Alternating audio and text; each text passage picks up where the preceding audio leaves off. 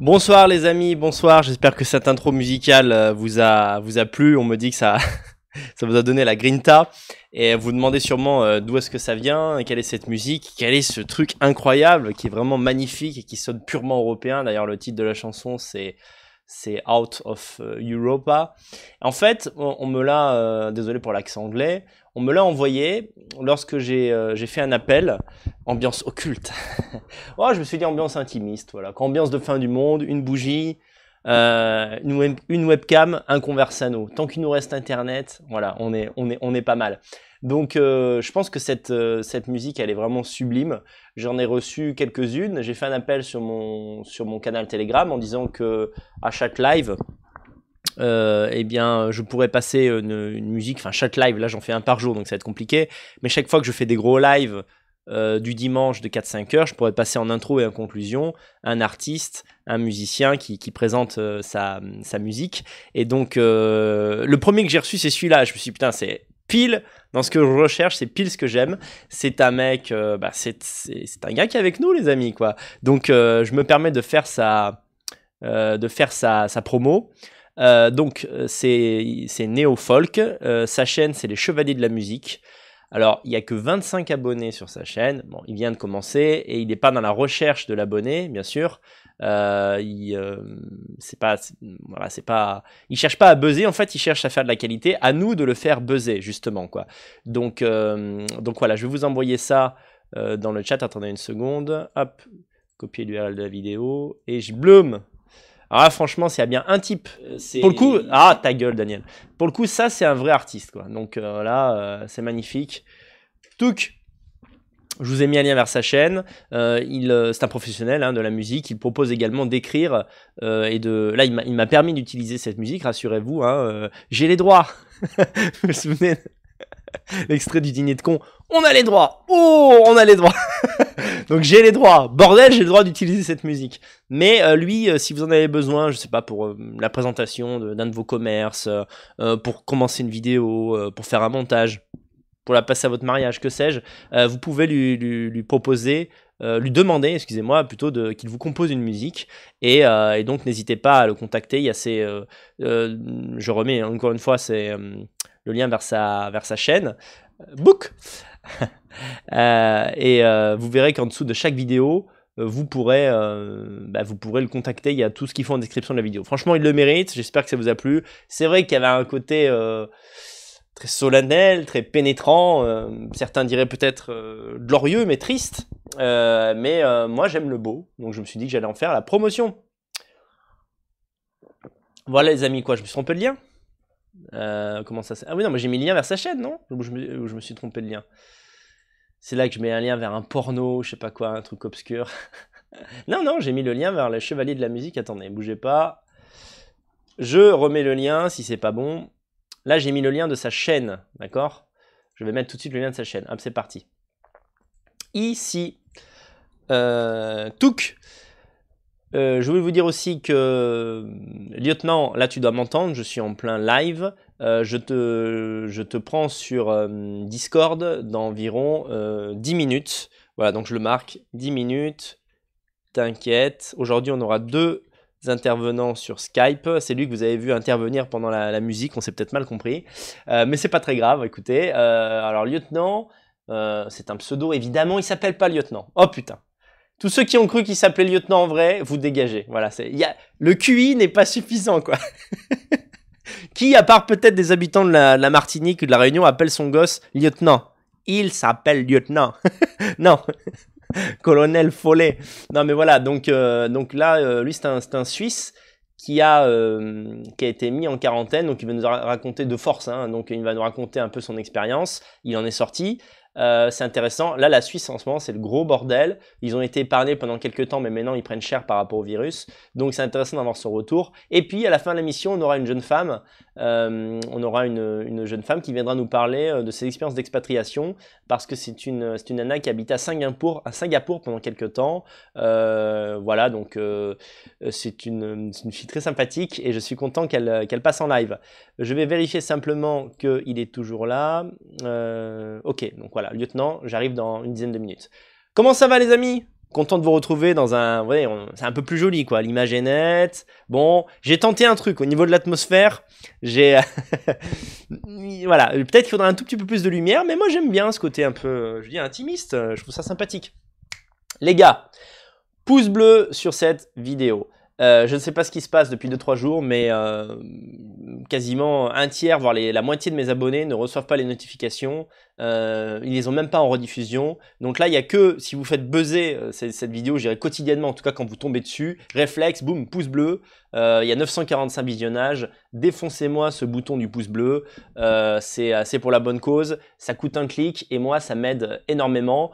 Euh, franchement, là pour l'instant on est encore dans l'euphorie parce que c'est que le troisième jour, donc, euh, donc je prends plaisir à faire ces lives. Au bout de 10-15 jours, il y aura un facteur fatigue qui va être euh, assez colossal et donc c'est grâce à votre, encouragements que je vais, que je vais tenir. On tient peut-être un nouveau format, surtout que j'ai cru comprendre, euh, je, comme beaucoup, hein, je suis la chaîne sur Telegram euh, Corona, euh, Corona Info, Coronavirus Info Live. Elle est super d'ailleurs, ce canal est super. Et putain, il y a 29 000 membres. Wow, truc de fou quoi. On sent que les gens, ils ont besoin d'informations quoi, ils ont peur. Et je vous, je, vous invite à vous abonner à ce canal Coronavirus Info Live. Il est en français, hein, parce que en fait, bah, les infos qu'il a données jusqu'à présent ne se sont jamais avérées bidons.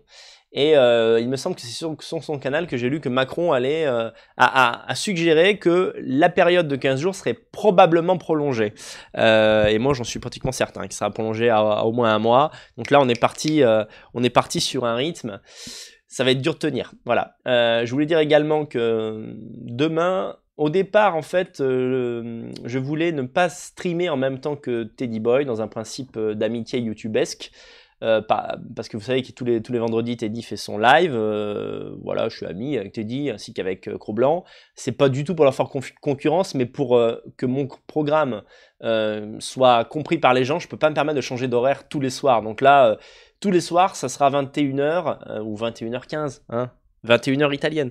Ce sera 21h euh, pour, euh, pour retrouver Conversano. Donc je sais que demain en plus ils ont euh, Piero San Giorgio en guest, ça va être dur de rivaliser, mais peu importe. je ferai une émission peut-être un peu plus légère demain. Ma foi, vous pouvez lancer les deux lives en même temps, vous en écoutez un et vous laissez l'autre défiler pour que la vue fonctionne. Et puis après vous regardez l'autre en rediff. C'est pas si grave. Au final c'est pas si grave. Ah putain ouais, c'est je vois dans le chat si ça dure deux mois. Là il y a un moment donné bah ça va être du striptease quoi. C'est-à-dire euh, il y a des soirs, euh, il y aura des soirées euh, jeux d'alcool quoi quoi. Je bois à la santé du capitaine Paf. Vous vous souvenez de cette ce petit ce petit jeu d'alcool? Bon ouais, je pense qu'on en arrivera là quoi parce que j'aurais plus d'idées. Voilà. Voilà, donc avant de... Je vais lire vos, questions dans le chat. vous pouvez bien sûr, si vous souhaitez absolument que votre question soit posée, m'écrire, enfin m'envoyer un petit, un petit don de soutien euh, via Tipeee Stream. Je dis tous les jours, c'est en description de la vidéo et en commentaire épinglé d'ailleurs. Euh, ça fait toujours plaisir et euh, ça permet que je fasse le tri entre toutes les questions qui me sont posées. Oula, il n'y a plus Internet? Si, il y a Internet, j'ai eu peur. donc alors, on en est où nous? C'est mon site qui pine en fait, c'est pas, c'est pas le... C'est mon site qui a, le, coronavirus, mais bon, je vous montrerai plus tard. voilà, bah, quelqu'un l'a mis, quelqu'un l'a mis, euh, le lien vers Tipeee Stream. Voilà, si vous voulez euh, que je tienne le plus longtemps possible. Vous savez, aucun don n'est, euh, je le répète tout le temps, mais il faut répéter, répéter, répéter sans arrêt. Si les, les 1000 personnes qui sont en visionnage et qui apprécient me voir tous les jours me lâchent, euh, me lâchent un euro, euh, un euro régulièrement, eh bien euh, évidemment ça va, ça va me motiver à 100%. Et j'ai même une idée peut-être de jeu concours qui vous permettra de tenir en haleine, c'est-à-dire je remiserai certains dons qui m'ont été envoyés. Enfin on va voir. J'ai pas mal d'idées en fait pour, pour rendre ça stimulant et pour faire en sorte que les lives ensemble jour 3, jour 4, jour 5, aujourd'hui c'est le jour 3, euh, soit le, buzz de cette quarantaine. Il faut bien changer les idées, il faut dire que l'époque est bien triste. Euh, mais, euh, mais bon, en tout cas, on vit une période assez difficile. Et moi, je vais vous dire, après le témoignage, parce que là bientôt, là, je vais prendre le témoignage de, de lieutenant, notre ami suisse, je suis assez inquiet. En Roumanie, c'est un peu la soupe à la grimace aujourd'hui. On a eu deux trois mauvaises nouvelles par rapport au coronavirus, bien sûr. je vous en parlerai après.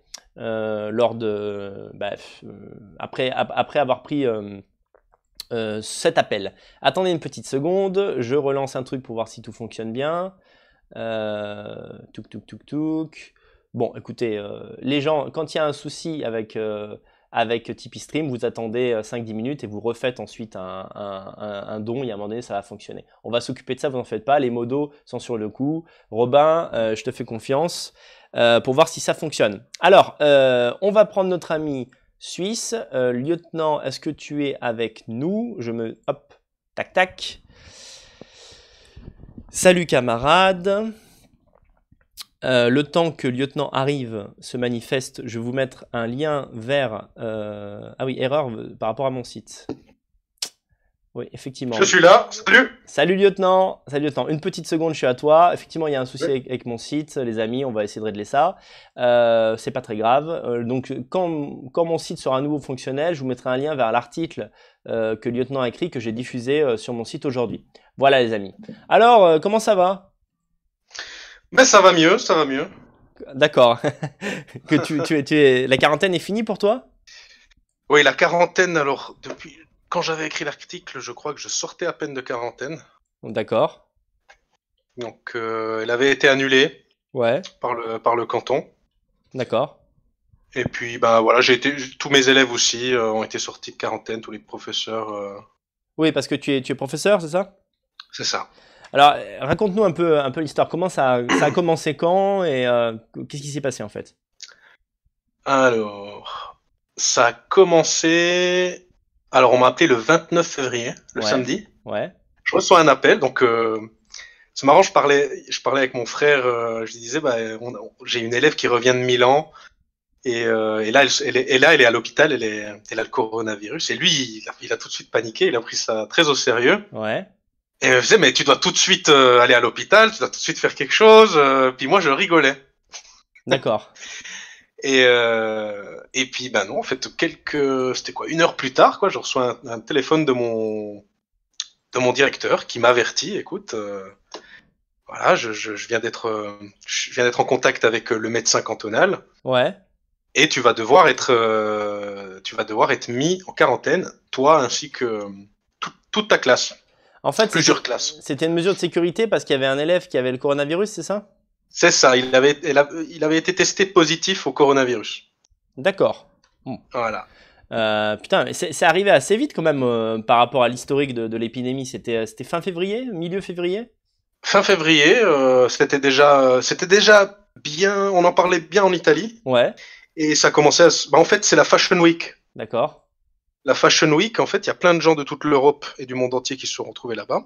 Ouais. Dans le milieu du, du, textile, les Chinois sont très présents. Ouais. Et ben, je pense que ça, ça a été aussi un, vraiment un vecteur de, un vecteur viral très très puissant dans, dans, dans toute l'Europe. Parce qu'en fait, le premier cas déclaré en Suisse, c'était quelqu'un qui s'était rendu à la Fashion Week. D'accord. Ah ouais? Et euh, bah oui. Et euh, donc, euh, cet élève plus un autre qui était, ils étaient allés ensemble. Donc, c'est un modèle, hein, cet élève. Il mhm. allait pour du travail. Ouais. Donc, elle a, il a été infecté, et, ainsi que son camarade. Ouais. Et ça, il y a une, au moins une personne de, de la même école qui a été aussi euh, infectée. D'accord. Donc, ils ont très vite réagi, je trouve. Ouais. Euh, donc on a été placé en quarantaine. À la base, c'était pour 14 jours à partir du jeudi où on a été rentré, euh, on est rentré en contact.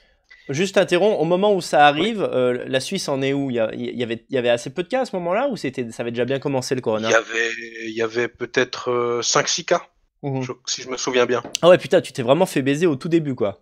Ouais. Et donc moi, j'ai aucun symptôme, j'ai rien eu. Hein. D'accord tous ceux qui ont été placés en quarantaine, une, de tous ceux qui ont été placés en quarantaine, une personne a, développé des symptômes et ça a été très vite euh, contenu. D'accord. En, quoi consiste euh, la, la, quarantaine en Suisse? Euh, Qu'est-ce qu'on t'a demandé de faire?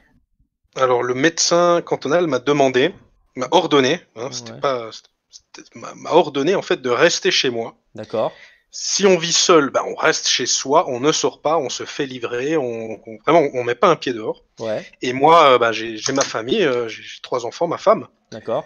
Donc en fait, j'avais mon bureau et par chance dans mon bureau, j'ai un lit pour les invités. Ouais. Donc, voilà, j'avais mon monde pendant ces 10 jours, 11 jours de quarantaine. Ouais. C'était mon bureau et ah. une toilette confinée pour moi que ma femme euh, désinfectait euh, régulièrement parce qu'elle avait la phobie euh, de toute cette histoire. D'accord.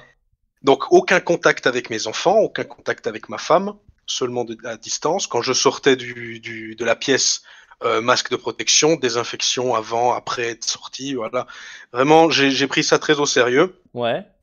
Pour éviter au maximum euh, si, si tout d'un coup j'étais porteur sain, on, on, sait jamais. Quoi. Ouais, bien sûr. Ça, ça déconne pas en Suisse, n'empêche. Hein bah ça c'était très rapide et c'était euh, bah, dans dans la lettre que j'ai reçue ouais. dans le dans l'ordonnance on, on m'annonçait que si euh, je ne je ne respectais pas les, les conditions on pouvait me m'arrêter donc on pouvait utiliser la, je sais plus exactement la phrase mais il pouvait en arriver à utiliser la force pour me mettre en quarantaine donc Oh. euh, je pense attaché à un lit d'hôpital ou dans une pièce euh, D'accord. Mais euh, qui surveille ensuite que chez toi tu fais ce qu'il faut? C'est basé sur quoi? Sur la, la tranquillité, enfin le la confiance la confiance c'était citoyenne. basé quoi. sur la confiance ouais. Ouais, ouais. Donc euh, je ne devais pas trop ébruiter non plus. euh, je je- je n'avais pas le droit en fait de le dire à quiconque sauf mes proches. Ouais. Euh, bah, ce que j'ai ce que j'ai fait, je voulais pas non plus que mes voisins me voient comme un pestiféré non Bah, plus. c'est sûr, c'est sûr. Donc sûr. euh, voilà. Euh, je devais tous les matins donner la température du matin et du soir avant, Ouais. envoyer si j'avais des symptômes. Donc tous les matins je devais faire un rapport. Ouais. directement au médecin cantonal. Et si je voyais que je développais des symptômes, je devais appeler euh, un numéro, donc le numéro du médecin cantonal, que j'ai eu aussi au téléphone euh, une ou deux fois. Ouais. Donc voilà, le, le- le pire de tout, c'était vraiment le, la distanciation, l'éviction sociale, comme, il- comme on appelle ça. Donc c'est vraiment aucun contact euh, physique, quoi. Donc je pouvais pas dire bonne nuit à mes enfants euh, comme d'habitude, quoi. C'est c'est vraiment une, une rupture de la normalité, hein. Oui. Ouais, d'accord. Ouais, bah ouais, c'est c'est quand même un truc choquant quoi. D'un coup, ça arrive dans ta dans ta life, euh, c'est un truc Ouais. euh, perturbant. Mais comment euh, est-ce qu'en Suisse, tu dirais que il y, a un respect des, des lois qui est moi en tout cas, moi j'ai vu un respect des lois quasiment religieux en Suisse, c'est-à-dire que quand il y a une loi, les gens ont tendance à la respecter. Euh, est-ce que c'est pareil dans ce dans ce contexte où il y a vraiment la peur quand même d'être contaminé qui fait faire n'importe quoi? Euh, Je suis aujourd'hui, je suis sorti, je suis allé euh, au supermarché et je voyais quand même qu'il y avait euh, beaucoup plus de calme Ouais. et de que d'habitude. C'était très bien géré. Donc au supermarché, on arrive, on a un nombre de places limité. D'accord.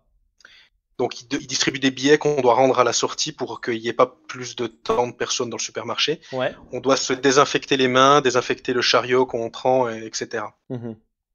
Et tout le monde respectait euh, toutes ces règles-là. Il y avait les, les règles de distance qui étaient respectées par tout le monde. Je- ça m'a vraiment euh, surpris parce que je suis passé en ville, donc je suis dans une ville assez euh, remplacée. Ouais.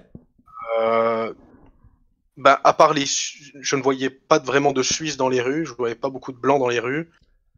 Il y avait beaucoup de, les jeunes, bon, les jeunes s'en fichent clairement. Moi, j'enseigne à des adolescents. Ils ne respectent pas. Ils se, ils se sentent pas concernés en fait. Ils se, ouais, ils pensent qu'ils ne, ne vont pas être touchés. D'accord. Voilà. Mais bon, après, les jeunes, ça, c'est les mêmes partout, quoi. Mais c'est vrai qu'en Suisse, je suis, je, je suis satisfait, je suis étonné du, Ouais. du, du civisme, quoi, qui, qui règne autour de, de ça. Moi, ça m'étonne pas. hein, vraiment, ce que, ce que c'est ce que j'ai constaté. euh, vraiment, c'est un des peuples qui respecte le plus euh, son État, peut-être à raison, quoi. Donc, euh, en tout cas, ça, malgré tout, il y a quand même pas mal de cas en Suisse en ce moment. C'est quand même le bordel. hein. J'ai vu que. Ça a explosé, ouais, ces derniers jours, ouais. Est-ce qu'on pourrait, je sais pas, on n'est pas des, des spécialistes, mais il y a une, une densité humaine qui est énorme, je crois, en Suisse. Quoi. Le, le pays est petit, mais il y a énormément d'habitants. Euh, peut-être que c'est à cause de ça, finalement. C'est difficile de Il y a séparer les gens. d'habitants. Bah, en fait, vu, vu la, géo- la géographie de la Suisse, on a les Alpes, le plateau et le Jura. Ouais. Toute la population est concentrée sur le plateau. Ouais, d'accord, euh, ça fait même pas la moitié de la Suisse comme taille, le plateau. d'accord. Donc c'est vraiment concentré. La population est concentrée dans, dans les grandes villes. Il n'y a pas vraiment d'espace ouvert. euh. D'accord. Et ça, ça, ça véhicule, ben, bien sûr, ça, ça véhicule beaucoup les, la maladie. Ouais, Il y a aussi le fait que c'est fédéral, donc l'État ne peut pas prendre une décision de but en blanc et dire aux cantons et commencer à faire de l'autoritarisme sur les cantons. Les cantons, le Tessin, par exemple, a pris des mesures très vite. Ouais. Genève prend des mesures aussi assez, euh, a pris des mesures avant, Fribourg aussi, mais un peu tous les autres cantons ont attendu que la Confédération euh, prenne les devants. D'accord. Mais on a, on a, on a, on réagit assez vite. Là, il y a l'armée qui est engagée depuis lundi. Ah ou d'accord, ok. L'armée, donc euh, tout ce qui est logistique, sanitaire, est engagé. Mhm. Je suis aussi beaucoup dans l'armée. Bon, lieutenant, c'est pas, c'est pas un hasard mon pseudo. Ouais, Et je sais qu'il y a des troupes d'infanterie qui sont engagées aussi. ce D'accord. je sais pas exactement ce qu'ils font, mais c'est clair qu'ils vont pas les- leur faire faire des piqûres. Donc euh, je sais pas qu'est-ce qui, je sais pas. Peut-être moi aussi je vais être appelé, ça m'étonnerait. euh. Mais hum, en tout cas, on a, on a, on a cette chance-là, c'est d'avoir euh, en fait euh, la, la, la milice Ouais. qui peut être très vite engagée. Mhm. En 48 heures, on peut avoir euh, plus de 15 000, euh, 15 000 soldats euh, engagés. D'accord, oui, ça, ça rigole très pas. efficace. Ok, ok. Ouais, ouais. Euh, lorsque ta quarantaine s'est achevée, euh, qu'est-ce qui s'est Mhm. passé? Enfin, on, on vous dit de maintenir certaines consignes encore euh, Comment ça se passe? J'imagine que vous n'avez pas un appel du, des ministres en, en personne, quoi, mais... Non, j'ai reçu un mail euh, de, directement du canton. Voilà, votre quarantaine est levée. Il y a pas de. il y a- En fait, ils ont tout d'un coup, ils ont décidé de laisser aller le virus. J'ai l'impression. De... Parce qu'au début, bah, ils essayaient de contenir, de mettre les gens en quarantaine, et peut-être ils ont vu qu'il y avait beaucoup trop de gens. Ouais, Ça, c'est ça, c'est maintenant mon, mon ressenti. hein. d'accord. Et, et je pense qu'ils se sont dit, bah, on va laisser euh, la situation et gérer ça au niveau national. D'accord. Essayé de gérer ça au cas par cas, et je pense pas que ça. Ils ont vu que c'était pas assez efficace, à D'accord. mon ouais. avis. Ok, ok. Donc après, retour dans la vie civile, euh, bah, moi j'ai pris beaucoup de précautions. Sur ma place de travail aussi, c'était. euh, c'était- ils ont pris beaucoup de précautions, c'est normal, premier, fo- premier foyer infectieux de, du- de la région. Ouais, Donc ils ont, ils désinfectent tout euh, le matin avant que tout le monde arrive, tout est désinfecté. euh, c'est vraiment très, pris très au sérieux, c'est très bien fait. d'accord. Mais c'est de nouveau cette euh, la direction, voilà, toute cette lenteur administrative en Suisse, elle se fait ressentir aussi dans, le, mo- dans les moments de crise. D'accord. Rappelle-nous quelle est la... la... Donc, tu es, dans le Valais, tu es dans la Suisse francophone. Non, je suis en Suisse allemande. Ah, t'es en Suisse allemande, d'accord. Je suis dans le canton de Berne. Et c'est c'est dans le canton de Berne qu'il il y a le plus de cas, c'est ça? Alors exactement, euh, je, je, je ne crois pas. Je crois que c'est, je crois que c'est le Vaud. D'accord. Le- non, c'est alors le plus de cas, c'est au Tessin. C'est normal, c'est frontière avec la- l'Italie. Ah oui, oui, oui. Et en dehors du Tessin, je crois que c'est Vaud où il y a le, le plus de cas. D'accord, très bien, très bien. Ouais. Euh, des gens dans le chat sont curieux, me demandent tu es prof de quoi? Apparemment, c'est très important pour eux. Ouais, c'est, je préfère pas. Tu veux pas le dire? D'accord. Non. Très bien, ben voilà. Eh ben, secret défense. Très bien. Eh Voilà. ben, écoute, quel est euh, ton état d'esprit? Enfin, t'es un peu inquiet pour la suite en Suisse euh, Qu'est-ce que tu essaies de faire hein, pour protéger ta famille? Alors, bah, moi, moi, moi, ça fait euh, 7-8 ans déjà. Enfin, j'ai 28 ans, là. euh, Ça fait plusieurs années euh, depuis que je suis un peu indépendant. Donc, après aussi avec la famille. Euh, j'ai des réserves euh, depuis toujours que je tourne. Ouais. Euh, voilà, après protéger ma famille, je les ai sortis de la crèche. Euh, ma femme ne travaille pas, donc on essaye vraiment en fait de, de, de, de limiter les contacts avec euh, avec les gens. Et D'accord. je vois que tout le monde tout le monde a restreint leur groupe aussi de, de contacts. D'accord. Les gens restent beaucoup chez eux. Et sinon, je suis pas je suis pas inquiet dans le sens où ça va pas être la fin du monde. Oui. Mais à mon avis, cette situation, elle va durer euh, beaucoup plus que ce qu'on imagine maintenant. Oui, moi aussi. Je crois aussi. hein. Et, et ce qui me fait peur le plus, c'est la réaction des gens. Euh, c'est la, la diversité qu'on a en Europe. Tout Ouais. le monde n'est pas civilisé en Europe. Ouais. Et on le voit déjà, il y a les images qui sortent. On voit la France, euh, ça fait le tour du monde, hein, les images de la France. Ouais. Euh, J'ai vu ça a même été relayé sur des euh, sur Infowars aux États-Unis, euh, les, les supermarchés français qui se font piller, les groupes de les groupes de chance pour la France qui qui, qui qui sont avec des barres de fer et puis qui attaquent dans les supermarchés. Ouais. Ça, c'est ce qui m'inquiète le plus. Mais je pense qu'en France, tous ils vont ils vont engager l'armée et ce sera plus avec des flashballs, à mon avis. D'accord. Ok, ok. Euh, bah écoute, euh, écoute, est-ce que tu veux ajouter quelque chose? Je voulais mettre un lien à ton article, mais pour l'instant, bon, le site n'est pas J'ai disponible. vu le site est le site un peu down là. ouais, C'est ouais. pas grave, on va, on va le relancer dans quelques temps, c'est pas un souci. Euh, prenez ça au sérieux et préparez-vous. Voilà, dirait dirait notre ami suisse. Eh ben écoute, je te remercie, je te souhaite bien du courage en Suisse, merci de nous avoir fait un point sur la situation. Et ravi que tu t'en sois sorti de cette quarantaine, ma foi. Bah ouais, moi aussi. Merci. À très bientôt, salut lieutenant. À bientôt. Ciao. Salut mon gars. Bon, les amis. Alors, attendez, j'ai besoin d'une minute. Je reviens à vous tout de suite. ah ben, attendez. Ah, je vais pas vous laisser sans rien. je vais vous laisser avec un truc important qui est une vidéo que j'ai vu, que j'ai vu circuler et qui explique que, vous savez, il est très difficile de trouver des masques. Et euh, beaucoup, d'autant plus que les masques sont censés être, vous pouvez encore en trouver sur Internet, mais les masques euh, sont censés avoir une durée d'utilisation très faible, de, l'ordre de 3 à 4 heures. En réalité, il y a une astuce euh, pour que ces, masques puissent être utilisés plus longtemps, et c'est une astuce fiable, sinon je la, je la, je la partagerai pas. Tout, tout, va être expliqué dans la vidéo, elle dure 2 minutes. je vais isoler cette vidéo, rassurez-vous, après le live, parce que sinon ça va être trop chiant de la faire tourner. Elle tourne déjà pas mal sur Twitter. Je la passe, ça dure deux minutes et après on revient, euh, on revient au, euh, chat et, euh, et, à tutti quanti. Voilà, donc attendez, je vous passe ça. J'en ai pour deux secondes. Je fais mon petit, petit bidule de logiciel. où est la vidéo? C'est une vidéo de deux minutes qui franchement est utile. Et, et je suis content que quelqu'un l'ait faite. Alors attendez, le son est bon, je mets plus fort. Tac. C'est parti et flouch.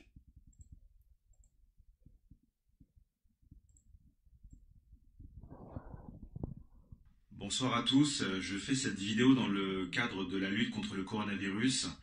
Euh, comme vous l'avez entendu dans les médias, en France et en Europe, on a une pénurie de masques de protection, que ce soit des masques chirurgicaux ou des masques dits FFP2. Euh, même si le gouvernement va quand même euh, fournir des masques sur tout le territoire, on va quand même être dans une quantité assez limitée. Donc moi ce soir, je vais vous donner une méthode pour entre guillemets laver votre masque euh, avec un simple sèche-cheveux. Comment ça va se passer? C'est qu'en fait, vous allez utiliser votre sèche-cheveux à puissance maximale, ce qui équivaut donc à 120-125 degrés. Et en fait, vous allez éliminer tous les agents pathogènes qui peuvent être présents sur votre masque grâce euh, à la chaleur du sèche-cheveux. C'est une méthode qui est très simple. Euh, il faut l'appliquer pendant 5 minutes. Euh, et elle évitera en fait euh, à des gens de stocker les masques inutilement ou même euh, de se battre pour obtenir des masques. Le but c'est que le maximum de gens soient protégés. il faut vraiment qu'on s'entraide parce que c'est quelque chose de très grave. J'entends beaucoup de théories complotistes sur internet disant que c'est pas grave, que c'est rien. C'est très grave. La France n'a jamais connu une telle pandémie bah, de, de, cette ampleur. Donc il faut vraiment faire les choses bien. Donc je vais vous montrer comment on fait et je vous demanderai de partager cette vidéo sur les réseaux sociaux et pour les plus techniques, si vous pouviez la sous-titrer en anglais, ce serait vraiment super. Euh, grâce à cette vidéo, on pourrait, je pense, euh, éviter à plein de gens d'être infectés. Donc euh, voilà, je vous remercie beaucoup.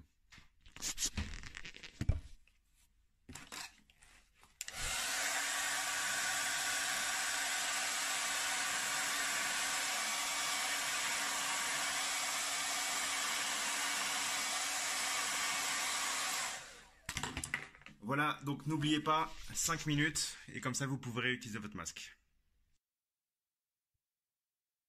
Voilà les gars, j'espère que vous avez compris. C'est pas si difficile à piger de toute façon. Euh, c'est une, vidéo qui est courte euh, et qui est utile. Au début j'y croyais pas trop, mais en fait euh, les sources sont fiables et apparemment ça marche très bien. C'est vrai que c'était chiant parce que déjà d'une c'était difficile de les obtenir les masques et en plus ils étaient ils péraves au bout de au bout de 3-4 heures.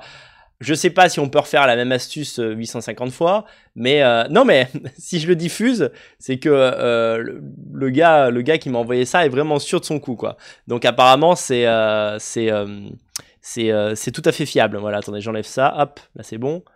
Voilà. Attention, une partie des masques disparaît rapidement car de toute façon, c'est les masques, vous pouvez pas les mettre un mois, on va être clair là-dessus. Mais une partie des, une grosse partie des parasites qui, qui sont dessus peuvent être supprimés par cette petite astuce et qui vous permet au moins de la remettre plus d'une fois. Parce que sinon, euh, il faudrait qu'on ait tous deux masques par jour. Bon voilà, de toute façon, en ce moment, c'est un confinement total en France, vous n'êtes pas censé sortir. Normalement, une fois que, si vous faites du, par exemple du, télétravail, euh, et que vous allez juste acheter à bouffer une fois par semaine, vous n'êtes pas obligé d'utiliser des masques tous les jours. Bon voilà, c'était une petite astuce que je voulais vous faire, euh, vous faire tourner. La, source, c'est le, c'est le, père médecin de l'homme que vous avez vu en vidéo. Donc rassurez-vous, je l'ai Je lui ai demandé 700 fois de certifier que c'est, y avait une, une, valeur de vérité scientifique euh, derrière ça. On verra. Bon, si demain une vidéo adverse me prouve le contraire, je serai passé pour un con pendant deux minutes et je l'admettrai, contrairement à toutes les personnes qui, qui en fait euh, n'admettent pas leur tort. Voilà. D'ici 20-25 euh, minutes, je vais prendre un autre appel. En attendant, bah, je vais répondre aux questions qui me sont posées. Et je voulais vous faire un point par rapport à la situation en Roumanie. Aujourd'hui, il y a eu un peu moins de cas qu'hier. Toutefois, euh, il y a une inquiétude, c'est que euh, on s'est aperçu que, vous savez, il y a le discours, et le discours gouvernemental, discours public, discours à la télé, et après il y a la réalité. Officiellement, depuis quelques, depuis deux semaines, les euh, Roumains, je rappelle, hein, il y a beaucoup de Roumains en Italie qui vont pour bosser là-bas, bah, parce qu'en Italie, c'est comme France-Allemagne, il y a quand même un peu de boulot, plus en tout cas qu'en Roumanie, et surtout mieux payé. Donc en, Italie du Nord, notamment, il y a pas mal de Roumains. Pourquoi ils vont en Roumanie, euh, en Italie, c'est parce que l'italien est la langue la plus proche du roumain. Et suite au bordellement ce qu'il y a eu en Italie, beaucoup sont revenus le gouvernement a pris officiellement cette, euh, cette résolution qui était de mettre en quarantaine les gens qui revenaient d'Italie. C'est-à-dire, c'est des ressortissants roumains, donc on ne peut pas les priver de territoire roumain, c'est chez eux, c'est leur pays, mais euh, on, les fout, euh, on les fout en quarantaine. En fait, une anecdote toute simple, un truc qu'on a vécu chez les parents de ma femme, a suffi à nous faire comprendre qu'en fait, ça ne fonctionnait pas. C'est-à-dire que en gros, euh, dans le même immeuble que, le père et la, mère de ma femme, euh, des, mecs qui revenaient, euh, une famille entière qui revenait d'Italie, a réussi à passer toutes les douanes en bagnole. C'est-à-dire que même les pays où il y a des blocages, ils ont réussi à dire, écoutez, on est roumain, on ne va pas s'installer en, en, Hongrie, on peut vous le prouver, on veut juste passer pour aller en Roumanie. Et en Roumanie, en fait, ils n'ont pas été interpellés, ils ont pu rentrer chez eux, dans le nord, dans le nord-est plus exactement, eh bien, pour refaire leur vie de roumain et éventuellement ramener le virus avec eux. C'est incroyable. Je crois, euh, j'ai pas, il n'y a pas 50 hypothèses. Euh, bien sûr que l'État roumain, comme tous les gouvernements, ne veulent, ne veulent pas, pour des raisons euh, même pas humaines, mais économiques, que, le pays soit, que le pays soit contaminé. Mais je crois qu'il n'y a pas les infrastructures, tout simplement. S'il y a 10, 20, 30 000 Roumains qui reviennent, parce qu'il y a énormément de Roumains en Italie, il y en a genre un million, qui reviennent chaque semaine, eh ben, il n'y a certainement pas les infrastructures pour les accueillir. Donc c'est terrible. Et le deuxième gros coup dur qu'on a pris, c'est que ma femme a reçu un message de son boulot et on a appris que, en fonction de l'évolution de la situation, si dans deux semaines le nombre de cas dépasse un certain taux et surtout des cas graves, en tant qu'interne, elle sera mobilisée de force dans un hôpital. C'est-à-dire, on va l'obliger.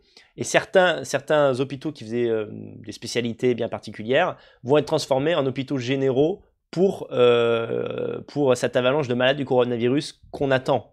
Donc en fait, euh, ma femme est un peu euh, en mode peur, et moi aussi du reste.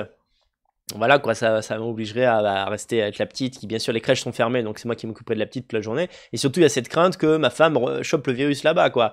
Donc c'est, en fait, ce qui est fou, je trouve, avec ce virus, on vit vraiment un moment unique, c'est que tout le monde est concerné. Euh, j'ai vu là une, vidéo d'un aéroport en Équateur qui était, euh, qui était bloqué par la police locale, c'est-à-dire qu'ils veulent tellement pas de cas qu'ils euh, ont mis des véhicules et ils se sont mis un peu en bouclier humain comme ça sur la piste d'atterrissage pour empêcher les avions d'atterrir. Donc vraiment, tous les pays essayent de se prémunir contre cette merde et c'est vraiment, bah, je dois dire que c'est quand même assez flippant quoi. Euh, c'est euh, voilà, c'est je vous dis tout à l'heure, en ce moment c'est la soupe à la grimace. Donc là on est rentré à Bucarest en mode euh, qu'est-ce que ça va être la semaine prochaine? Et eh ben, et ben on n'en sait rien. Voilà quoi. Alors maintenant je vais revenir, je vais revenir aux, aux, questions qui me sont posées. Merci encore les gars pour votre présence. dans le chat, respectez un minimum de courtoisie, et arrêtez les insultes. C'est pénible pour les gens qui lisent le chat. C'est pénible à relire et, et surtout euh, quand vous êtes euh, virulent et insultant, après vous faites bannir et vous revenez comme ça, comme, comme des, petits tracailles en mode oh, vas-y, pourquoi j'ai été banni là? Niquez vos mères Bah oui, t'as été banni parce que tu casses les couilles, voilà, tout simplement quoi. Donc si ça pouvait s'arrêter, ce serait pas mal. 1300 visionnages en cours. Pour l'instant, c'est le, le, live qui a le, qui a le mieux fonctionné euh, parmi ces trois jours. Je vous demande encore une fois, ça coûte pas grand chose. Vous êtes en train de voir une vidéo.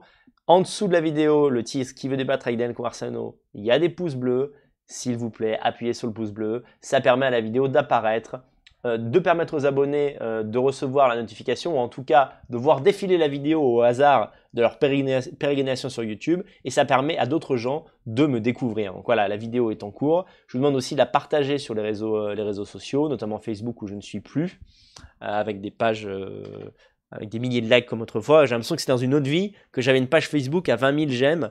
Putain, ça m'était, ça m'était vraiment très utile. Ne vous inquiétez pas par rapport à mon site, il est actuellement down. En fait, euh, ça va être réglé dans, peu de temps. Euh, de toute façon, ces 2-3 derniers jours, j'ai pas eu trop d'activités nouvelles dessus. Et comme je vous l'expliquais, je le répète, c'est quand même important pour les gens qui m'ont commandé des livres euh, il y a depuis une semaine. Pour l'instant, je ne peux pas vous les envoyer. la poste pas complètement down, down, mais elle est totalement ralentie en France. Si je vous envoie un livre, je ne sais pas quand vous le recevrez. D'après les infos que je sais, que j'ai, à partir du 5-10 avril, la Poste va retrouver euh, son fonctionnement normal en France. Ça ne peut pas non plus durer indéfiniment. Et à partir de là, je vous enverrai les livres. Vous pouvez toujours commander les livres. Je reçois vos commandes, je reçois votre argent, on va le dire ça clairement. Et euh, j'ai vos adresses, mais simplement, je ne peux pas les envoyer euh, tout de suite, tout de suite. Donc, pour les gens qui ne l'ont pas encore reçu, c'est peut-être une merde de la poste. Écrivez-moi à cette adresse danielconversano.com. Je ne réponds pas toujours aux messages parce que j'en reçois beaucoup, mais je, renvoie les livres quand on me dit qu'on ne les a pas reçus. Donc euh, n'hésitez pas, si vous l'avez pas reçu, et même si vous l'avez pas reçu la deuxième fois, vous me relancez et, euh, on, va se, on, va se débrouiller. La poste, c'est de plus en plus merdique. Donc voilà, pour le site, c'est pas grave, pour l'instant, il est, il, est, il est down. Donc si vous voulez m'aider ce soir, eh bien, je vous invite à aller sur Tipeee Stream, ça suffit bien. Euh, pour ce soir, vous pouvez aussi m'aider pour le Tipeee de Vive l'Europe. Euh, ça mange pas de pain. dans les deux cas, ça fait plaisir. Je vois que le lien a été donné. Euh, oui, alors vous mettez des liens. Alors est-ce que le site refonctionne? Parce que je vois qu'on a mis un lien vers ma boutique. Ah bah le site refonctionne. Eh, que demande le peuple? Ce que je viens de dire est obsolète. Voilà. Avant de répondre aux questions, je voulais vous dire pourquoi j'ai titré cette, euh, cette, ce live Qui veut débattre avec Daniel Conversano J'ai appelé ce live comme ça parce que hier, j'ai proposé que pour euh, tenir l'antenne et buzzer et euh, aussi parce que j'aime ça, j'aime la confrontation d'idées viriles, je proposais de débattre avec moi euh, sur le sujet de votre choix, en passant par Discord comme je l'ai fait avec lieutenant ici, même si c'était un appel amical, euh, un de ces soirs, quand vous voulez. Et pour ça, il s'agissait de m'écrire à danielconversano.com. Évidemment, si c'est une tête d'affiche qui veut débattre avec moi, encore mieux. Mais si c'est même un nobody, un mec qu'on connaît pas mais qui a quelque chose à dire, ça peut être intéressant aussi. Eh bien, j'ai reçu zéro proposition. Auriez-vous peur? Hein, mes petits loups? Hein, parce que ça troll, c'est Ah, Danny, il sait pas se battre, il sait pas faire de boxe. Ouais, mais Danny, euh, Danny en direct live, il y a personne qui a envie de le prendre, je crois. Hein je crois qu'il y en a certains qui ont peur de se prendre une quenelle, euh, une quenelle dans le fion. Une quenelle rhétorique de 175, comme dirait l'autre. Alors, on est où les petites bites? Comment ça se passe? C'est, tous, les mecs en commentaire là. Tu dis n'importe quoi, j'ai plein d'arguments. Bah vas-y, viens, je t'attends. Zéro. J'ai reçu zéro, c'est pas du troll. Je peux vous assurer, je les ai devant mon pif là, les, mails. J'ai rien reçu. Aucune proposition de débat, d'accord? 1300 mecs. Pas un seul qui veut débattre.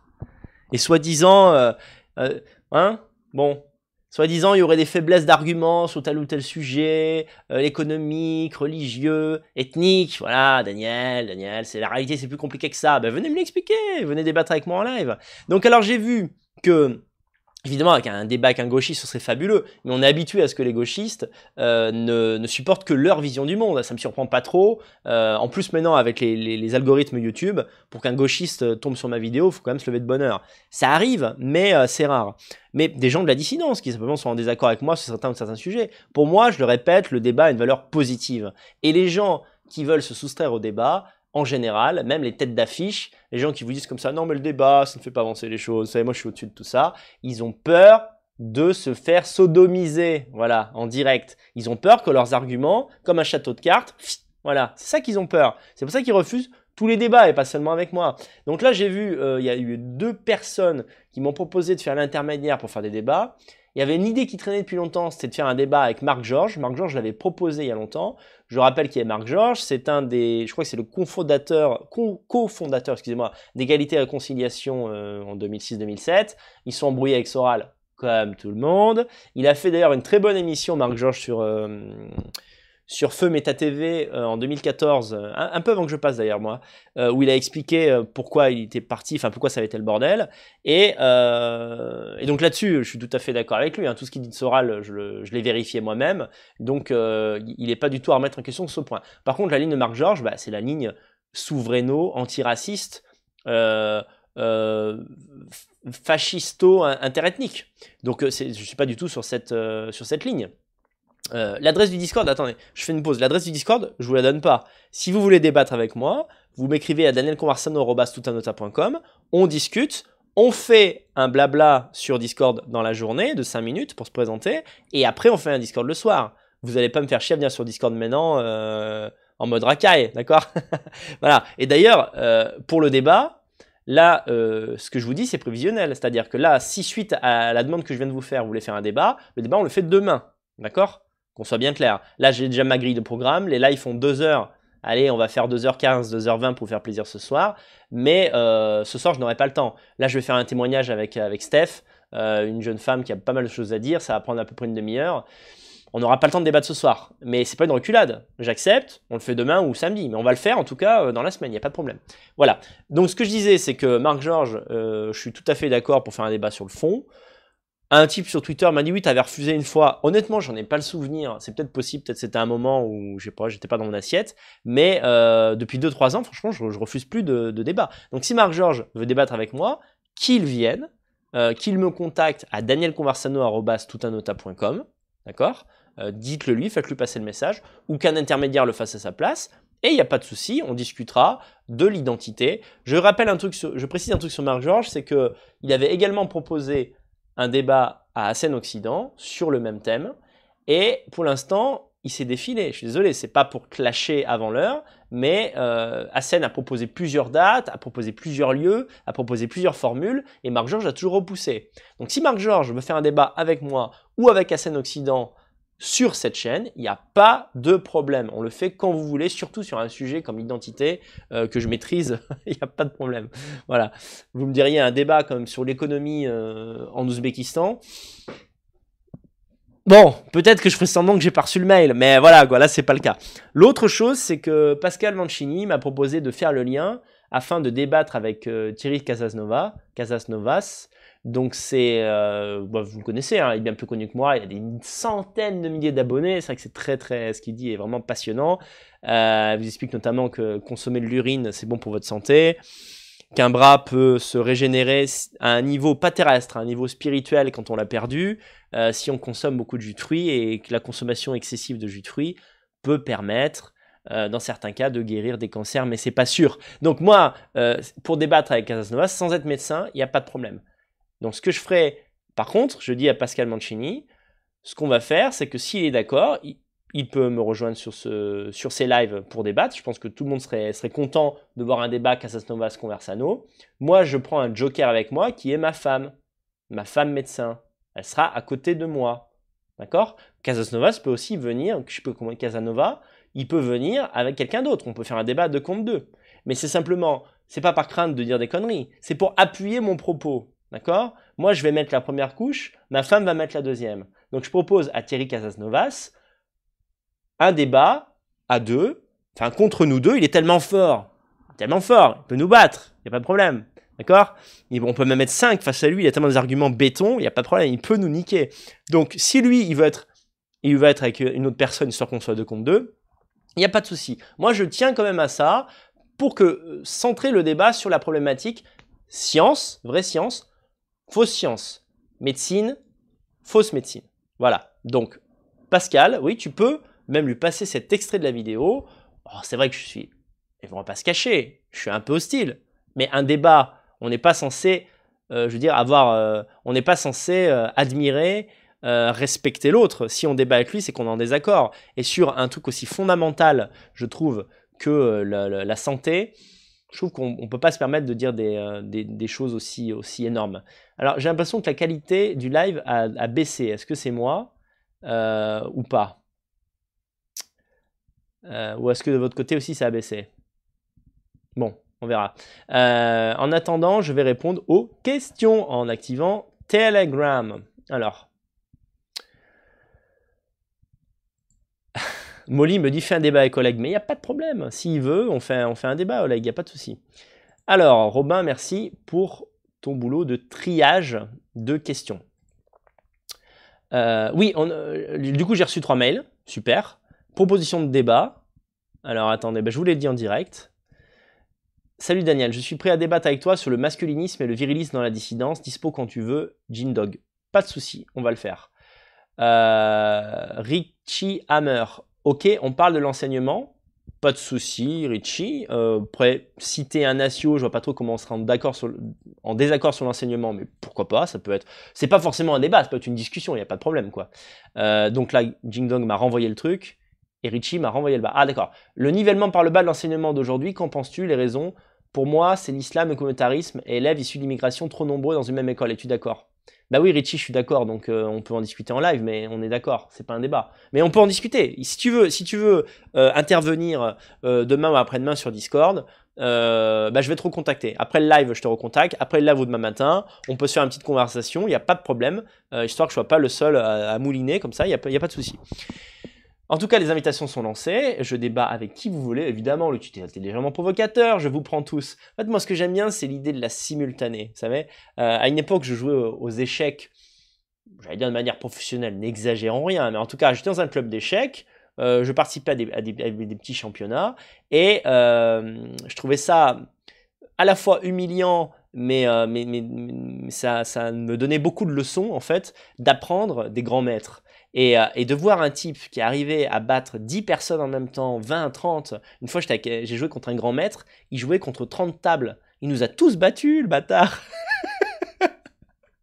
ah, le bâtard, quoi. Et, sur toutes les simultanés que j'ai fait avec des mecs euh, très forts, il y a une fois, j'ai fait match nul. Ah, j'étais, pas peu fier. J'étais comme ça. Je suis revenu à la maison, j'ai fait match nul.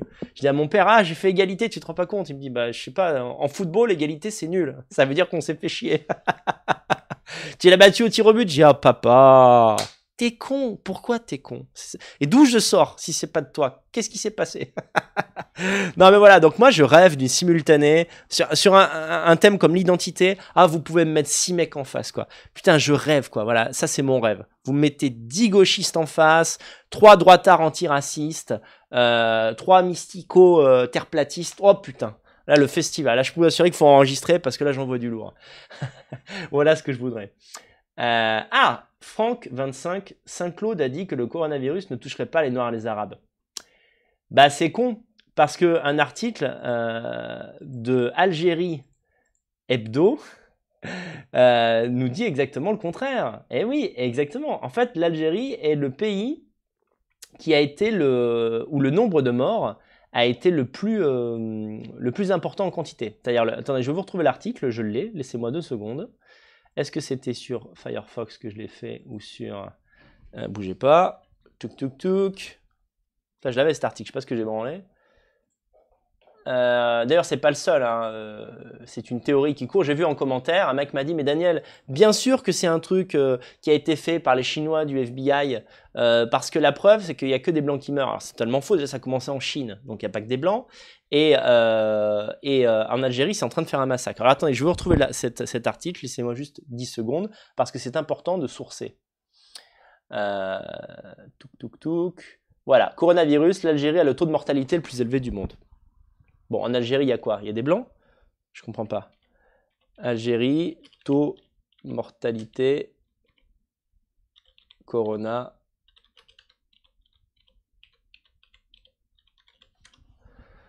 Voilà, je l'ai trouvé. Donc, comme je vous le disais hier, quand je parle en général, j'évite de dire des conneries, d'accord? Voilà, eh bien, euh, ce virus touche. Attendez, je l'ai mal. Euh, j'ai mis une lettre qu'il fallait pas à la fin, je le remets. Euh, quand on ne sait pas, on se tait, c'est encore la meilleure chose à faire. Pour l'instant, ce virus a touché essentiellement les Européens et les Chinois. Pourquoi?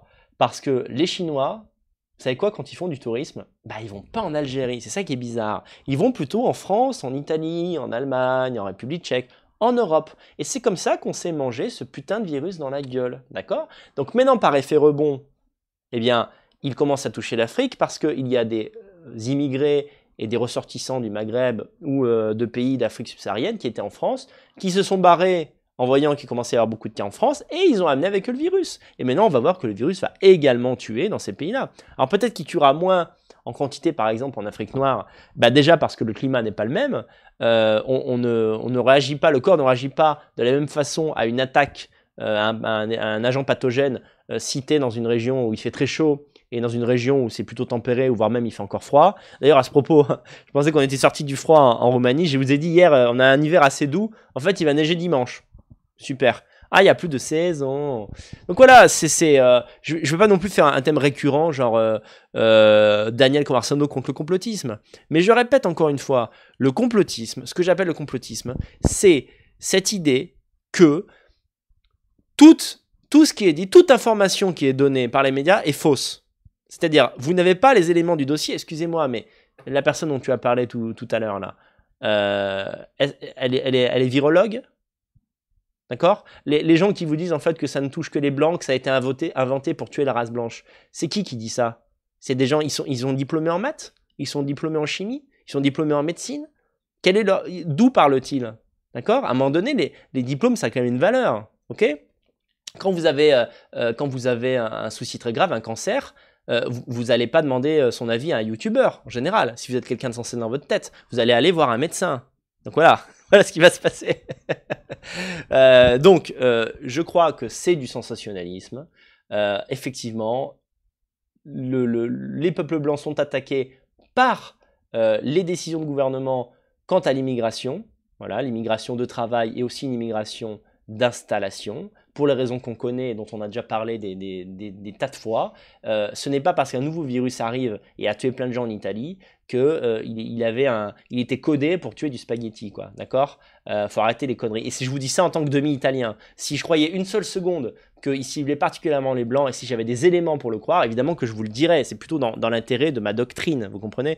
Donc euh, c'est des conneries, comme beaucoup de choses qui sont dites par la personne en question. Voilà, donc euh, Steph est prête, c'est super. Du coup, les gars, euh, eh ben, je vais prendre Steph et je répondrai aux questions plus tard. Mais j'en profite avant de commencer cet entretien. Euh, il n'y a pas de souci, on va, on, va, on, va, on va faire ce... deux minutes, euh, Seb. je vous demande encore une fois de liker cette vidéo. 1400 visionnages en cours, très satisfaisant. On en est au, niveau des, des lives que je fais habituellement le, et que je préviens à l'avance le dimanche. Donc là, c'est super, on peut limite pas espérer mieux. Continuez malgré tout de partager cette vidéo, de la liker. Euh, bah voilà, ça permet de l'envoyer sur Saturne et j'en serai très content. Et si vous souhaitez que je réponde à vos questions, ne vous inquiétez pas, je le ferai euh, après euh, l'entretien avec, avec Steph. Eh bien, eh bien vous pouvez bah, les écrire dans le chat. Si elles sont super, on va quand même les garder. Ou bien euh, m'envoyer des questions sur via Tipeee Stream. Voilà, vous faites un petit don symbolique euh, d'un euro et j'accepte de répondre à vos questions. Euh, le lien à Tipeee Stream vous sera donné dans le chat par un des modérateurs, par Robin ou par ma propre femme. Et eh oui, elle est sur le coup. Et sinon, vous le retrouvez en commentaire et en description de la vidéo. Voilà, maintenant je me mets sur Discord et on va parler avec Steph. Alors, tout doudou, je me connecte ici. Euh, je j'écris sur Telegram que c'est bon. Ok, c'est bon. J'y suis, j'y reste.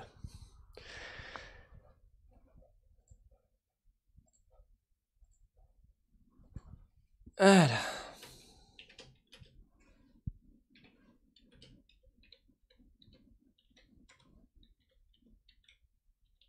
J'attends ton appel, hein, Steph. Hein. Les gens vont croire que j'ai une amie femme imaginaire. On dira, oh Daniel, il est mignon. C'est beau de rêver. non, non, non. Elle va bientôt arriver là. Non, il n'y a pas de problème là. Alors, oui, il y a un mec qui est énervé dans le chat là. Frank Willington. Euh, mais c'est quoi ton problème, Frank Wellington? Tu me, tu... Apparemment, tu as l'air d'être un fan de Casanovas. Pourquoi il, il, débattrait avec moi? Ben Parce qu'il a raison. Il a raison. Donc forcément, euh, euh, je veux dire, c'est facile de me battre en débat. Il a l'argument jus de fruits face au cancer. Partant de là, je peux pas, peux pas le battre. C'est, c'est, c'est, c'est, c'est, c'est, plus fort que tout, quoi. Euh, Steph, mais je veux bien t'appeler moi, mais tu, n'es pas visible en fait dans les. Euh, en fait, je ne te vois pas. Voilà, là, je te vois. C'est bon. Se joindre à l'appel. Allô, allô. Il a raison, donc forcément, euh, je veux dire, c'est facile de me battre. Ouais, il faut couper. Il a pas, il faut au. Il attends, il faut couper mon son. Euh, il faut couper le son du live, comme ça après on pourra discuter. C'est bon. C'est bon? Salut, ça va? C'est bon. Salut, oui, ça va et toi? Ouais, ça va, super. Merci de nous avoir rejoints. Euh, dans le chat, n'hésitez pas à nous dire si vous entendez bien Steph. Et, euh, et ben, on va discuter. Euh, je suis très content de te recevoir. On, a pas mal, enfin, on a pas mal de choses à, à discuter. As, notamment l'angle qu'on avait, qu'on voulait prendre, c'est celui de, de, tes voyages, parce que le, le fil de ta vie t'a amené à, à, visiter différents pays, et donc ça t'a permis de comparer avec la France. Tu es, tu es actuellement, tu es en France. Je suis rentré en France, ouais. D'accord, très bien. Euh, et alors, bah, par quoi commencer en fait? Quel est le, le, premier pays étranger où on va pas parler des, des petits séjours touristiques parce que ça tout le monde en fait, mais où tu t'es installé, on va dire plus de plus de trois semaines, un mois, quoi? Euh, bah, bon, on peut commencer par le fait que j'ai grandi à Marseille. Ah oui, c'est vrai. Euh, c'est un pays touristique en soi. Ouais, c'est vrai, c'est vrai. T'as survécu à Marseille, déjà première étape, c'est pas mal. Ouais, j'ai survécu à Marseille jusqu'à mes 23 ans. Ouais. Et, euh, et puis j'ai déménagé dans le 06. Ouais. Je suis arrivé à Grasse. Et, euh, et donc, euh, bah, quand je suis arrivé à Grasse, je me suis demandé ce qui, quel était le problème, parce que je me faisais plus harceler dans la rue. D'accord. Donc je me demandais si c'était si moi qui avais changé. Ou... Et en fait, j'ai réalisé que c'était pas moi, c'était mon environnement. Mais ça m'a pris du temps, parce que c'était tellement, c'était tellement ancré. Parce que c'est une, que... une ville plus bourgeoise, c'est ça? Ouais. Bonjour, c'est même très, euh, très arabisé. D'accord. Mais, euh, mais c'est pas une ville où tu te fais emmerder. D'accord, très bien. Ouais. D'accord. Enfin, D'ailleurs, même, même à Nice, je me suis. Enfin, après, bon, j'ai jamais beaucoup été à Nice, mais je me suis jamais fait interpeller dans la rue à Nice. D'accord. J'ai certainement. Enfin, jamais eu cette expérience, que, enfin, ce, que, ce vécu que j'ai eu à Marseille de. Euh, de me dire qu'est-ce que en fait j'y réfléchissais tout à l'heure d'être un peu entre si je réponds je me fais traiter de pute si je réponds pas je me fais traiter de pute. D'accord ouais c'est ça. T'as pas le choix en fait. Tu vois? C'est ça. Donc tu subis à longueur de journée des des appellations diverses et variées des avec de la créativité des fois mais bon, ça, ça reste hyper lourd quoi. J'imagine que ça oblige les femmes à, à, à changer de comportement c'est-à-dire à faire plus attention à ne pas s'habiller comme elles veulent. Enfin ça doit être vachement traumatisant quoi. Complètement, ouais. Ouais, et ce qui est fou, c'est, je te dis, c'est comme je me suis construit avec ça, de, je suis passé donc de, de jeune, de, de pré-ado, ado, euh, jeune femme, ouais. euh, de se construire avec ça et de se rendre compte que c'est pas normal en fait. Oui, oui, c'est ça. Enfin, quand on quand on n'a pas d'éléments de comparaison, on se dit bon bah c'est la vie quoi. Ouais. Et euh, après, quand tu le, premier pays où tu t'es installé un peu autre que la France, c'était quoi? C'était la Suède? C'était la Suède, donc je suis sorti 7 ans avec un Suédois. Alors attends, c'était quand, quand est-ce que tu es arrivé en Suède? C'est important ça. Euh, alors j'ai fait mon, mon, premier long séjour, c'était 2008. Ok. Mais j'y ai été, donc euh, comme j'étais avec un Suédois, on, on y allait tous les ans, deux ou trois fois par an, on allait en Suède euh, jusqu'en 2014. D'accord. Quand tu es arrivé en, en, en 2008, comment c'était la Suède? T'étais à Stockholm? J'étais à Göteborg. D'accord. ouais. Et Ouais, et donc petite anecdote euh, à, à, Stockholm, on est passé, on a passé peut-être une semaine pour, pour, pour des vacances quand on y était, ouais. quand on était à Göteborg, et mon copain, pour la première fois de sa vie, quand on était là ce séjour à Stockholm, ouais. il a vu une Rome faire la manche dans la rue. En fait, il a vu quelqu'un faire la manche dans la rue. C'était la première fois qu'il voyait quelqu'un euh, mendier. D'accord. Alors qu'en France, ça l'avait déjà choqué parce qu'il il avait pas, il avait jamais vu ça. Ouais. Le fait qu'il y avait des, des mendiants, des, ou des SDF d'ailleurs. Mmh. Et là, c'était et donc ça, c'était la première fois. Et en fait, euh, ben en fait, c'est il y a eu une espèce de mafia rome qui a débarqué euh, dans les grandes villes. Ouais. Et en fait, euh, il y a eu un, une espèce de devant tous les 7-Eleven, c'est des je sais pas l'équivalent en France, c'est des comme l'arabe du coin, mais voilà, c'est une chaîne quoi. D'accord. Qui est ouverte toute la nuit, tous les jours et toute la nuit. Ouais. Euh, ils ont mis des, euh, des roms, en fait, des, des, mendiants. Il y avait des, des mendiants devant chaque, euh, devant chaque. Alors qu'avant, il n'y en avait pas. C est, c est... Et ça, c'était vraiment en 2-3 ans, ça a explosé. Donc, il y avait eu un, une grosse polémique à, à l'époque euh, parce qu'il y avait un propriétaire de 7-Eleven qui avait viré un, un mendiant avec un seau d'eau. D'accord. Et ça avait fait un scandale. Ok. Bah, et c'était le, le gars, le propriétaire, qui s'était fait accuser de, de maltraitance, de, voilà. Forcément, ouais. Mais voilà. Mm. Et euh, alors, au, au fil de ces années, euh, donc tu, tu revenais régulièrement en Suède, tu, tu as vu une, euh, une évolution, bah, on, va, on, va pas, on va mettre les pieds dans le plat au niveau de l'immigration. Est-ce que tu as vu le, la Suède changer? Alors moi non, c'est pas c'est pas quand, quand- jusqu'en 2014 c'était ça restait. euh, Alors moi quand j'y étais, l'immigration c'était de l'immigration. En fait, j'ai pris des cours de, de suédois Ouais, euh, et dans ma classe il y avait euh, sans déconner 80% de docteurs, d'accord. de, de personnes euh, ou de personnes qui avaient fait des, des hautes études et qui étaient parties de Les pays, c'était la Grèce, euh, la blablabla, c'était quoi C'est quoi ceux qui parlent le perse C'est des, Euh, des Iraniens. des Iraniens, voilà. Ouais, Des Iraniens, euh, voilà, c'était ouais, majoritairement des Grecs et des Iraniens. d'accord. Euh, et, et voilà, et donc parce que en, y a- Suède, ils ont vraiment ce problème depuis longtemps de les gens, ils, ils font leur, leur éducation, leur, leurs études, Mhm. et après ils se cassent. Donc en fait, ils perdent leur, ils perdent leur cerveau, ils perdent leur. Et ils perdent leur intelligence. Et euh, du coup, il ne reste que, euh, bah, que les personnes qui n'ont pas fait beaucoup d'études, etc. Donc du coup, ils, ils ont, ils, avaient, ils, ont, ils ont toujours d'ailleurs ce besoin de, de migration, euh, mais pour remplacer donc, des personnes qui bah, sont, vont devenir chirurgiens, ingénieurs, ou sont déjà chirurgiens, ingénieurs. d'accord. Euh, donc euh, toi, en tant que, en tant que femme, euh, lorsque tu es en Suède, tu, tu dirais quand même que est-ce que tu étais mieux qu'en France? C'est-à-dire tu, tu te sentais plus en sécurité, tu, euh, plus à ton aise? Bah, moi, dans le 06, je me sentais très en sécurité. J'ai jamais eu au- aucun problème Ouais. dans les Alpes-Maritimes. Euh, là-bas, ce qui était très choquant, c'était la... Enfin, ce qui m'avait très beaucoup choqué, c'était le- la liberté sexuelle des femmes. Et c'était marrant aussi parce que les, les Suédois ont, une ont a priori des Français, D'accord, comme quoi on serait très libérés du slip, d'accord. alors qu'en fait, on est très prude comparé à eux qui, euh, c'est pas, c'est pas une légende qu'une femme euh, suédoise, euh, euh, elle te croise dans un bar, tu lui plais, elle va te dire, on couche ensemble ce soir, et puis c'est c'est tout, quoi. Ça s'arrête là. Ça commence à devenir très intéressant cette interview. Je crois que là, là, le nombre de, de visionnages va un petit peu augmenter, quoi. C'est là, j'ai un petit coup de chaud là. Là, tout à coup, tu me- nous as donné envie d'aller en Suède, quoi. Et comment tu t'es rendu compte de ça Simplement en voyant les comportements des autres, des autres femmes, euh, voilà Ah quoi. non, non, alors, en parlant, en fait, avec, euh, avec des femmes... euh, D'accord. avec des, des, enfin, amis ou des, des amis de mon, de mon copain. Ouais. Et la- la- la- les relations hommes-femmes sont beaucoup plus détendues que chez nous. Il y a... ouais. Après, bah, tu vois, par exemple, le- la, nudité, le fait d'aller dans des saunas, que les saunas soient mixtes, C'est vrai, c'est vrai. Ils Euh, vont en sauna même en famille, c'est curieux, avec quoi. ça. Ouais. Pas du tout sexualisé, c'est pas... Ouais. Ouais. ouais. Il n'y a, y a pas de jugement, il n'y a pas ce jugement du corps, il n'y a pas ce...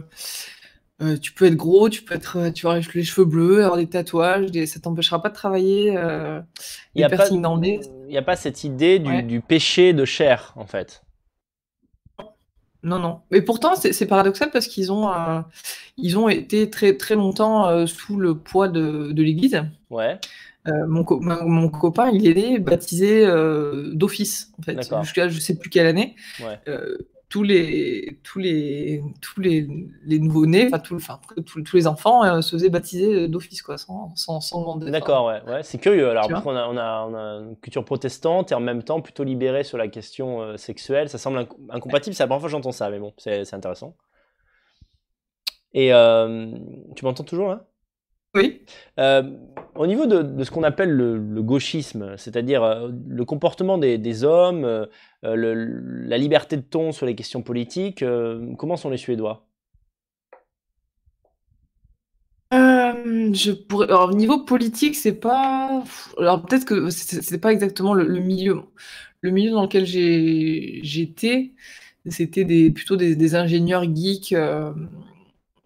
Euh, Il y avait, euh, bon, il y avait aussi des véganes aux cheveux bleus, hein, ça, ça empêchait pas. Ouais, Mais c'est pas c'est pas un discours qui m'a choqué par rapport à ce que je pouvais entendre en France. euh, C'était pas, je sais pas comment comment expliquer. Après, par rapport à la, à la place de l'homme, ouais, euh, je dirais que euh, encore une fois, il n'y a, pas- il a pas de grande différence. En fait, il y a vraiment ce truc euh, profondément ancré de la, la- la société, elle est, elle est, elle est plate dans le sens, euh, il n'y a pas de rapport hiérarchique. euh, tu vois, avec, ton boss, tu vas pas, euh, tu vas pas, euh, tu vas pas courber les chines parce que c'est ton boss. Tu vois, tu, D'accord, tu vas te tutoyer. Enfin, il tutoie de manière, il n'y a pas de vous. d'accord. Mais euh, mais il y a pas de ouais, y a, je sais pas comment dire, il y, ouais, il y a vraiment ce côté euh, égalitaire. Vraiment, c'est ancré en eux, c'est vraiment euh, profondément ancré en eux l'égalité. Voilà, D'accord. c'est un truc. euh. Après, euh, la manière dont les enfants sont éduqués, c'est pour moi, j'ai vraiment vu des enfants rois. C'est-à-dire que tu vois des, des enfants en poussette jusqu'à 4 ans, des, Oh. des, plus des poussettes, c'est des tanks Ouais, d'ailleurs, euh, qui prennent toute la place dans les, dans les tramways. Mhm. Euh, et ouais, il y a vraiment ce truc de non, non, il faut, il faut pas les, il faut pas les corriger, il faut pas les, tu vois, tout, tout le- la politique de la fessée là, ouais, ils, ils le portent vraiment en eux. Il y a, il y a un truc de, il faut laisser l'enfant vivre. d'accord. Et euh, je me rappelle, le- mon, mon- mon ex avait un, un neveu qui avait son neveu, il avait 16 ans à l'époque, Ouais, et il vient à table le dimanche pour le repas de famille, et il a son chapeau et ses lunettes, et, et il se tient comme un mollusque. Et je, enfin moi, enfin moi dans mon éducation dans ma famille, ça passe pas quoi. Tu, Ouais, tu, ouais. tu viens pas te foutre à table avec tes lunettes de soleil et, euh, c'est clair. et ton chapeau et voilà tu vois. Ouais, Et, et, et à, la fin, de la- la- à la fin du repas, je fais la remarque à, à mon copain, il me dit, mais, euh, je vois pas le problème. ça te choquait pas. Ouais, d'accord. ça le choquait pas du tout. C'était euh, et donc il y a vraiment ce truc de euh, fais ce que tu veux jusqu'à même au niveau des études en fait. euh, tu peux faire des études jusqu'à euh, bah, toute ta vie si tu veux. Tu peux être étudiant. D'accord. Euh, Il y, a un- il y a un système très euh, très agréable euh, d'études où en fait tu es un peu euh, comment dire. Tu as accès à des logements, tu peux avoir des bourses euh, à des taux très bas, enfin voire zéro, zéro, à des taux zéro D'accord. euh, pour faire tes études. Tu peux reprendre tes études après avoir travaillé. Enfin, il il y a un côté super parce que si tu veux euh, bah, t'éduquer, tu peux très facilement, mais tu peux aussi passer ta vie à le faire et jamais vraiment rentrer dans la vie active et, euh, D'accord. et finalement pas trouver ta place dans la société. Quoi. Je comprends. Il y a un côté un peu campus éternel, quoi. Une espèce d'adolescence euh, psychologique. Euh, c'est, c'est intéressant, ouais. Tu. Et du, et du ouais. coup, ce que je, là où je veux en venir, c'est que du coup, il y a cette société qui quand même est assez protectrice euh, des personnes, qui donne en tout cas ce sentiment de en Suède, vous êtes en sécurité. Encore une fois, à l'époque de l'expérience que j'ai eue, je crois en 2014. hein. Euh, vous êtes en sécurité en Suède. euh, la Suède, c'est un super pays. Enfin, c'est un super pays. C'est un, pays euh, qui fonctionne bien. Attention, euh, l'étranger, c'est dangereux. Tu vois? C'est en fait parce que de- de- de- des amis que, que j'avais, tu vois, ils, ils flippaient d'aller en France ou d'aller. euh, J'avais fait un voyage avec des Suédois aux, aux États-Unis Ouais. et c'était fou le, euh, dire, la, la peur en fait de, de ce qu'ils ne connaissent pas, tu vois, de ce qui n'est pas, D'accord. euh, ce qui n'est pas dans leur territoire euh, du connu, tu vois, ça les, Ça, ça, leur fait vraiment vraiment peur. C'est paradoxal avec les politiques d'immigration qui sont menées maintenant et qui leur amènent l'immigré, enfin l'étranger chez eux, quoi. Ça doit être un sacré choc. Ça, oui, c'est bah, subi. Alors quand j'y étais, mais euh, c'était c'était très euh, ghet- ghettoisé, quartierisé. Ouais. Ils étaient, ils étaient, euh, enfin si tu, moi ça, c'était, moi ça m'avait marqué puisque les, euh, euh, comment ça s'appelle, euh, un, un- un- un- ami iranien qui était avec moi dans, dans la, euh, dans la classe de suédois, il allait de l'autre côté de la de ma ligne de métro. Voilà. Ah, D'accord. Et, et en fait, il disait que là-bas c'était que, il y avait que des Iraniens quoi. D'accord. Ils vivaient que avec, voilà. Donc ils- déjà à l'époque, ils étaient, ils étaient dans, dans des banlieues. Maintenant, je sais, je sais pas comment c'est aujourd'hui, mais euh, En fait, c'est finalement, c'est sur un modèle anglais, c'est très communautarisé, donc même s'il y a des immigrés, chacun reste un peu de son côté, en gros, quoi. Ouais. Ok, très bien. Euh, alors après, bon, sans, sans, euh, sans transition, tu as aussi vécu à Singapour, ça c'était après, c'est ça la Suède? Et euh, bah là, je pense que ça va intéresser les gens, parce que ici- tu m'entends là? ouais, il, il, il s'agit de l'Asie. Qu'est-ce qui t'a amené à Singapour en fait? Toujours ce copain suédois qui était, euh, qui travaillait pour une, une boîte de consulting américaine, D'accord, qui, euh, qui était envoyé en mission euh, six mois puis un an à Singapour. d'accord. Moi, j'ai pris, un, j'ai compris, j'ai pris un congé sabbatique euh, de ma boîte pour le suivre. Et, euh, et là, là, là, oui, là, ça a été un gros choc. euh, D'accord. Gros choc des cultures Singapour. Ça a été, c'est très particulier comme pays pour. pour- je sais- ouais, c'est c'est- c'est très très différent dans plein de. Plein de, plein de... Ouais. En fait, euh, mon statut, j'en avais pas vraiment, et c'était un problème, et ça m'a empêché de m'intégrer, parce qu'en fait, euh, c'est- ça fonctionne vraiment beaucoup par statut euh, à D'accord. Singapour. D'accord, d'accord. La première question que les gens ils vont te poser, c'est qu'est-ce que tu fais dans la vie? D'accord. Ah oui, donc c'est très sur le, professionnalisme, quoi. Enfin, qu'est-ce que c'est très orienté sur la profession de la personne, son rang social, en gros, quoi. tu peux m'apporter. Ouais. Ouais. Comment tu te comment tu te positionnes par rapport à moi? Qu'est-ce que tu peux m'apporter? Ouais, ouais, d'accord, ouais. C'est- sûr que Donc, quand on vient de euh, France, euh, ça. En tout cas, en France, ces choses-là sont un peu cachées, quoi. Il y a beaucoup de social en France, il y a beaucoup de, de courtoisie quand même entre les gens, malgré tout. Ouais, bah non, mais les Chinois, ils, sont, je sais pas, peut-être 70-80% de, de, de, de, de, commu- de la communauté chinoise, c'est 70 ou 80% de la population. Donc, euh, D'accord. donc la courtoisie, ils connaissent pas, quoi. Ouais, d'accord, d'accord. T'as as vécu un an d'affilée là-bas? Par rapport à, ce qui se passe, euh, par rapport au virus qu'il y a aujourd'hui, euh, le- le- l'espèce de comportement qu'ont les Chinois, euh, tu pourras peut-être pas répondre à la question, mais on va dire c'est ce côté un peu sans gêne qu'ont les Chinois, c'est-à-dire que c'est parti de chez eux, ils ont des comportements alimentaires complètement space, et en fait ils ont l'air d'assumer complètement. Quel est leur rapport aux Occidentaux? Enfin, comment t'as trouvé ça toi? Est-ce qu'ils sont dans un rapport de fascination, de détestation, en tout cas à Singapour? Balek. Complet. J'ai pas entendu le début, fait- pardon. Euh, J'ai dit Balek, ils s'en battent Ils s'en foutent, d'accord. D'accord. Ah, mais. euh, quand euh, j'ai une petite anecdote, hein, mais qui, qui me fait toujours. Ça- pour moi, ça résume bien. Je pense vraiment bien la, la mentalité, chi- enfin, la, la mentalité chinoise. C'est un raccourci, mais le comportement du chinois. Je suis en train d'a- d'attendre le, le métro. Et à côté de moi, il y a un gros chinois qui vient s'asseoir. D'accord. Il prend la moitié du banc, enfin plus de la moitié du banc. Et, euh, et, et je le vois, je le sens se lever sa fesse. Donc moi, je suis à sa gauche. Il lève, il, il soulève sa fesse gauche et Ouais. il pète. Non, arrête. Il pète dans ma direction. Mais non, arrête. Tu c'est vois impossible. Je ma- tu pètes, tu la limite, tu pètes, tu pètes dans l'autre sens, tu vois? D'accord. Ouais. Tu pètes de l'autre côté, à la limite. Mais là, le mec, il, pète- il me pète dessus, quoi. C'est Et, euh, incroyable. C'est vrai que moi, on m'a dit que les Chinois crachent dans la rue, par exemple. Et ça les dérange Et pas dans du la tout. rue, dans le métro, euh, il, cra- il crache de l'eau. Mais d'ailleurs, c'est pour ça qu'à Singapour, ce qui est intéressant à Singapour, c'est qu'en fait, déjà, ils se, sont- ils se sont construits en 50 ans parce que, euh, enfin, ils, ont, ils ont émergé des marécages, hein, littéralement, en 50 ans, parce qu'ils ont mis en place une politique hyper stricte Ouais. euh, de règles. D'ailleurs, c'est pour ça qu'on appelle ça la Fine, fine City. Euh, Mhm. Il y a un jeu de mots avec le, fait- le- alors, la, la ville sympa, la ville euh, des amendes. D'accord. Parce que si tu craches par terre, t'as une amende. Si tu fumes dans un endroit qui n'est pas autorisé, t'as une amende. Ah, d'accord, si ouais. tu mâches du chewing-gum et que tu craches ton chewing-gum par terre, t'as une amende. Mhm. Et il y a aussi une politique de dénonciation qui est complètement, euh, complètement, euh, euh, comment dire, lib- libérée. Quoi, tu il n'y a aucun souci. Euh, Tu vois un mec, euh, tu vois un mec en train de fumer euh, dans une zone qui est interdite ou trop près d'une bouche de métro ou je sais pas quoi, bah, tu prends photo, t'envoies à la police. euh, D'accord. et le mec, il se fait. euh, Je comprends, c'est un peu des, des états policiers. Par exemple, Dubaï, c'est la même chose. Comme ils veulent que ça soit du luxe, ils ne tolèrent rien du tout, quoi.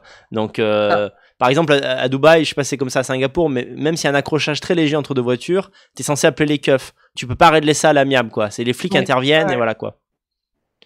Ils ont des. Mais de toute manière, ils vont inter- même s'ils ne les appellent pas, ils interviennent puisqu'il c'est des caméras partout. Ah, d'accord, ouais, ouais, ouais. Donc, ouais, c'est. Euh, et d'ailleurs, c'est pour ça que mon, mon ex était, euh, était, euh, avait eu sa mission et faisait de la biométrie. Ouais. Et lui, c'était euh, suivre les, les personnes avec des profils, un peu bah, ce, qui se passe, ce, qui est, ma- ce qui est maintenant depuis été mis en place en Chine, hein. Ouais. mais c'est suivre les personnes avec des profils, bah, soit qui se comportent bizarrement, soit qui sont déjà fichés, Ouais. de les suivre dans la rue et de, voilà, de suivre leur, leur déplacement. Quoi. D'accord, très bien. Euh, donc ça, en fait, le bilan, je dirais moral, c'est-à-dire en, gros, euh, au bout d'un an, tu, quel est le bilan de cette expérience quoi? T'as apprécié vivre là-bas? Tu y retournerais? Tu y retournerais pas? En tant qu'européenne, comment tu t'es sentie là-bas? Le f- alors si si, tu je sais pas j'ai trouvé ça très pauvre au niveau euh, bah, humain déjà parce que pff, en fait t'as- pas beaucoup de bah, d'interactions intéressantes. La communauté chinoise elle reste avec la communauté chinoise. Euh, moi j'étais j'étais pas étudiant donc j'avais pas de j'avais pas de. Enfin, moi je je, je, je rentrais dans aucune case quoi. J'étais pas maman euh, j'étais pas étudiante j'étais pas expatriée euh, j'étais pas j'étais pas locale. Donc euh, voilà. Donc du coup pour, pour l'intégration c'était chaud Euh, maintenant, si tu es expat avec un bon, euh, un bon package, euh, bon. Mais le truc, c'est que enfin, le, le passe-temps des, des Singapouriens, c'est je bosse comme un dingue euh, la semaine et le week-end, je consomme. Donc, je vais au restaurant, je vais dans les, les grands les, les malls, les, les grands méga centres commerciaux. Ouais. Euh, je consomme, je consomme. Et d'ailleurs, toute la cité est faite pour que tu consommes. En fait, les, les bouches de métro sont, sont construites. Tu, tu, tu rentres dans, euh, dans des centres commerciaux. Tu, enfin, quand tu sors d'une bouche de métro, tu rentres dans un centre commercial. Tu vois, t'es pas directement à l'extérieur. Ils se démerdent pour que tu, tu passes au, au moins devant quelques magasins avant de, avant de sortir. D'accord. Donc tu vois, tout est fait, tout est fait vraiment pour pousser à la consommation. Après, il y a, il y a plein de, il y a plein de, comment dire, de, de moyens de, de se, de se divertir. Il y a des, des centres, des, des parcs d'attractions, des, pla- enfin, des plages. Il y a plein de, Ouais. il y a plein de trucs. Mais voilà, à chaque fois, il faut casquer quoi. À chaque fois, c'est consommer, ouais, ça. consommer. Ouais, c'est une ville pour bosser, faire de la thune et consommer, quoi. C'est pas, c'est Ah. d'autres se projeter avec une famille, etc., quoi. Ou après, c'est pareil. Si tu dis, si t'as un bon package, ouais. Mais si tu vas un peu euh, avec les- le couteau entre les dents, c'est, c'est un peu, ouais. c'est- Ouais. Tu peux y aller, mais tu vas un peu. voilà, ça risque un peu d'être euh, de galère, et parce que les, loyers, etc. Enfin, le coût de la vie est quand même euh, Ouais. super, super élevé, quoi. Alors, toi, toi et moi. avec un. Ouais, vas-y, non, je t'en prie, Ouais. fini, je t'en prie. Non, je c'est- ça peut être une bonne expérience d'expat. Ouais. Ça peut être fun, mais après y passer. euh, en fait c'est une ville qui a pas d'âme quoi. C'est et Oui, je après- vois. en fait après, il y a les côtés dégueulasses aussi de- que tu vois de, de- de fonctionnement de, des esclaves en fait. A- cette ville elle, elle- elle s'est construite sur le sang et Ouais. les sueurs des esclaves philippins et indiens. Ouais, c'est ça. C'est, bah, ça me fait vraiment penser à Dubaï, quoi. C'est-à-dire, il y a une, il y a une division ethnique du travail, en fait. euh, euh, ils en ont rien à foutre. Eux, les droits de l'homme, ils connaissent pas, c'est certain. Ouais, mais, ouais, mais, ouais, mais c'est vraiment chinois dans la, dans la totalité pour le coup. Il n'y a pas, pas d'état d'âme quoi. Ouais. tu, euh, tu, tu, tu prends le passeport de ton, de ton esclave philippi- philippienne, philippienne. Euh, tu prends son passeport, euh, elle a 4 jours de congé, euh, peut-être un par mois si elle a de la chance. Ouais. et, et toute sa thune, elle l'envoie, elle l'envoie dans son pays. Et son enfant, elle va pas le voir, elle va pas voir son enfant grandir parce qu'elle elle, pour- elle, aura- elle pourra pas rentrer dans son pays parce que elle aura ni la thune ni le passeport pour le faire. Je comprends, ouais, ouais, ouais. Et c'est pareil avec les, avec les Indiens qui, qui se. Parce que aussi les- la, la dynamique économique du pays aussi basée sur le BTP qui est très. euh, si tu veux, tous les 20 ans, ils rasent des bâtiments et ils les reconstruisent. Ouais. Euh, donc, euh, et pareil, il y a une politique de, de propriété où tu n'es jamais vraiment propriétaire, même si tu es, citoyen. Oui, c'est classique là-bas. C'est comme en Thaïlande, quoi. T'as l'impression que t'es le roi, mais tu peux pas acquérir un bien, donc finalement, t'étais jamais Ah. chez toi, quoi. Euh, et donc, euh, ouais, et donc tout ça, c'est basé sur le, le sang des, des, des communautés indiennes qui, qui sont là pour. euh, Les Indiens font. Ouais, les Indiens, c'est le BTP, et, le- et la, les, les Philippins, c'est les, les, boniches de, de maison qui sont corvéables euh, tout le temps, absolument tout le temps. D'accord. Et- Alors, un dernier pays dont on peut parler, parce que c'est là qu'on s'est rencontrés, toi et moi. Tu as vécu en Hongrie quelques mois avec ton, ton compagnon, avec lequel vous avez un enfant et vous, vous en attendez un autre, je crois. C'est ça. Très bien. Donc, c'était la Hongrie. Alors, euh, bon, t'as pas vécu longtemps en Hongrie, mais quel est, quel est ton retour sur la Hongrie quand même? Euh, bah, la Hongrie, c'est un pays qui. euh, alors, déjà, le- les réactions des gens quand on leur a dit qu'on allait en Hongrie, c'était comme Mais pourquoi? Oui. C'était euh, vraiment la, la réaction générale, c'était mais pourquoi la Hongrie? Ouais, c'est ça. ce pays? euh? Il a vraiment. euh, alors, je sais pas si c'est la Hongrie qui fait mal sa, sa pub ou qui sait pas se marketer ou, euh, ou si c'est l'Union européenne qui, qui fait de la pub mais à l'inverse Ouais. contre la Hongrie. Mais vraiment, c'est un pays qui est très, enfin, qui est pas du tout à, à l'image de ce qu'on peut s'en faire. Euh, Enfin, ouais, c'est pas du tout ça, quoi. Il y a, il y a une douceur de. non, on- donc, on a vécu à Budapest. Ouais. Il y a une douceur de vivre dans cette, euh, dans cette ville. Il y a, il y a une espèce d'effet de, de pas de stress. Les, les, les Hongrois, ils crient pas, ils parlent pas fort, ils sont, sont assez discrets d'ailleurs, Ouais. en général. Et, euh, et du coup, tu, tu, tu vas être en, plein centre-ville, même s'il y a du trafic, des voitures et tout, il y a, y a pas de, je sais pas, il y a, il y a pas de bruit, quoi. Tu te sens pas agressé par, il y a Ouais. pas de klaxon, il n'y a pas de, tu vois. Et du coup, c'est hyper agréable d'y vivre. Mon, enfin, c'est hyper euh, child friendly, c'est très, euh, c'est très. Oui, pour les enfants, les ouais. enfants, c'est- ils sont adorés là-bas. Enfin, c'est c'est fou. Les, des gens dans la rue, des personnes âgées qui le connaissent pas, qui, qui se penchent pour lui faire un bisou. Enfin, mais- enfin en France, tu vois, ça paraît être euh, complètement aberrant, alors que là, c'est fait d'une manière tellement euh, Je comprends, il y a une idéalisation en fait de ce qu'est l'enfant, de sa place dans la société, de son importance quoi. Ouais, mais ça, ça se voit parce qu'il y a des petits gestes. Quand tu vas au resto, il y a toujours un coin pour les enfants pour qu'ils jouent. euh, euh, t'es- tu te sens jamais euh, comme si tu étais le gros relou de service avec ton enfant, de venir avec ton enfant au restaurant. Tu vois, jamais personne va te regarder de travers parce que tu es avec ton enfant. D'accord. ouais. Euh, c'est ouais, il y a vraiment une politique, euh, enfin, politique du pays, pas, pas spécialement, euh, mis à part qu'ils ils filent, je sais pas, 30 000 euros euh, pour les, les foyers, pour construire une maison aux foyers qui ont trois enfants. Ça, c'est pour les Hongrois, un ouais. projet. Ouais, pour les... non, pour les. Les pas résidents. forcément. D'accord. Pour les résidents, ouais. Intéressant. Euh, pour ceux qui ont le projet de faire trois enfants, t'es pas obligé de les avoir déjà, euh, mais tu, si tu as le projet de le faire, tu, tu peux. Tu n'as pas besoin de rendre le crédit que tu as pris. Ouais, c'est ça en gros. Si tu les fais. Ouais. Non, non, c'est. Je crois que. Attends, je sais plus ce qu'elle m'avait raconté. Euh, donne au fur et à mesure, enfin, je sais plus. De- dans une émission à Vive l'Europe que j'avais fait, on, on l'avait expliqué, il n'y a pas de souci, je renverrai à ça. J'avais fait un, un Vive l'Europe sur ce sujet avec un autre expatrié hongrois. Euh, tu, je crois que c'est toi qui m'avais dit que les, les crèches étaient hyper abordables. Non. Non, c'est pas toi? Je dois confondre alors.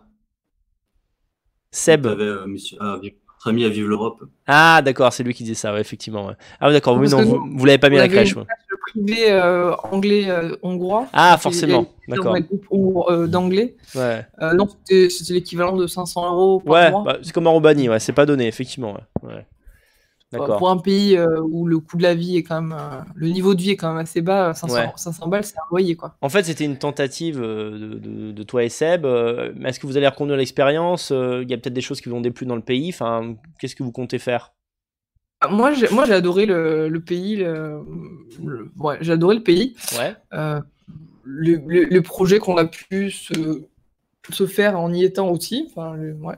Et puis Seb, il a, il a voulu rentrer en France euh, et il se voit pas y vivre, donc euh, bon bah. D'accord. En vrai, plus sensiblement, je... c'était très dur pour moi de d'éloigner mon fils et donc et puis ma prochaine fille de, de ma mère. Donc Ah, pour le d'accord. moment, j'ai besoin de un peu en puissance en France et de voir euh, si dans le futur il n'y a pas moyen d'embarquer mes parents dans cette aventure éventuellement ou aller dans un pays un peu plus près comme euh, comme le nord de l'Italie ou la Slovénie.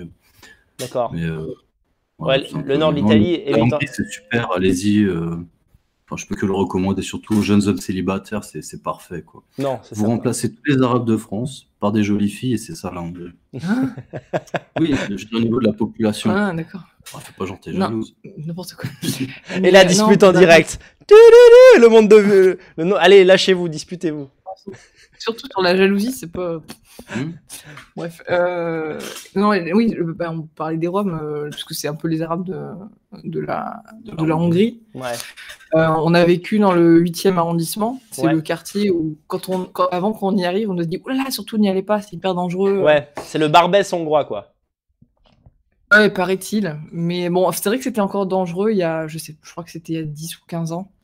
C'était encore, c'était encore, vrai- c'était dangereux. Mais depuis, il y a vraiment une politique d'assainissement. Ils ont, voilà, ils ont fait ce qu'il fallait pour, euh, pour que ça, ça soit, euh, ça soit vivable. Enfin, même pas vivable. En fait, c'est, on se promenait dans la rue avec mon fils euh, de deux ans. euh, et on n'a jamais été embêtés. Il y avait un peu des picolos, un peu, un peu des roms, mais ils sont pas agressifs en fait. Ils sont pas, ils vont pas venir. Tu vois dans leur regard qu'il n'y a pas de souci en fait. Tu sais, tu croises un groupe de jeunes roms qui fument leur joint, t'es tout seul, ils te regardent. Il n'y a pas de haine, il n'y a pas, il y a pas d'embrouille. Il n'y a pas un ressentiment face aux blancs euh, en particulier, quoi. En tout cas, rien à voir avec ce qu'on vit en France avec les racailles, quoi.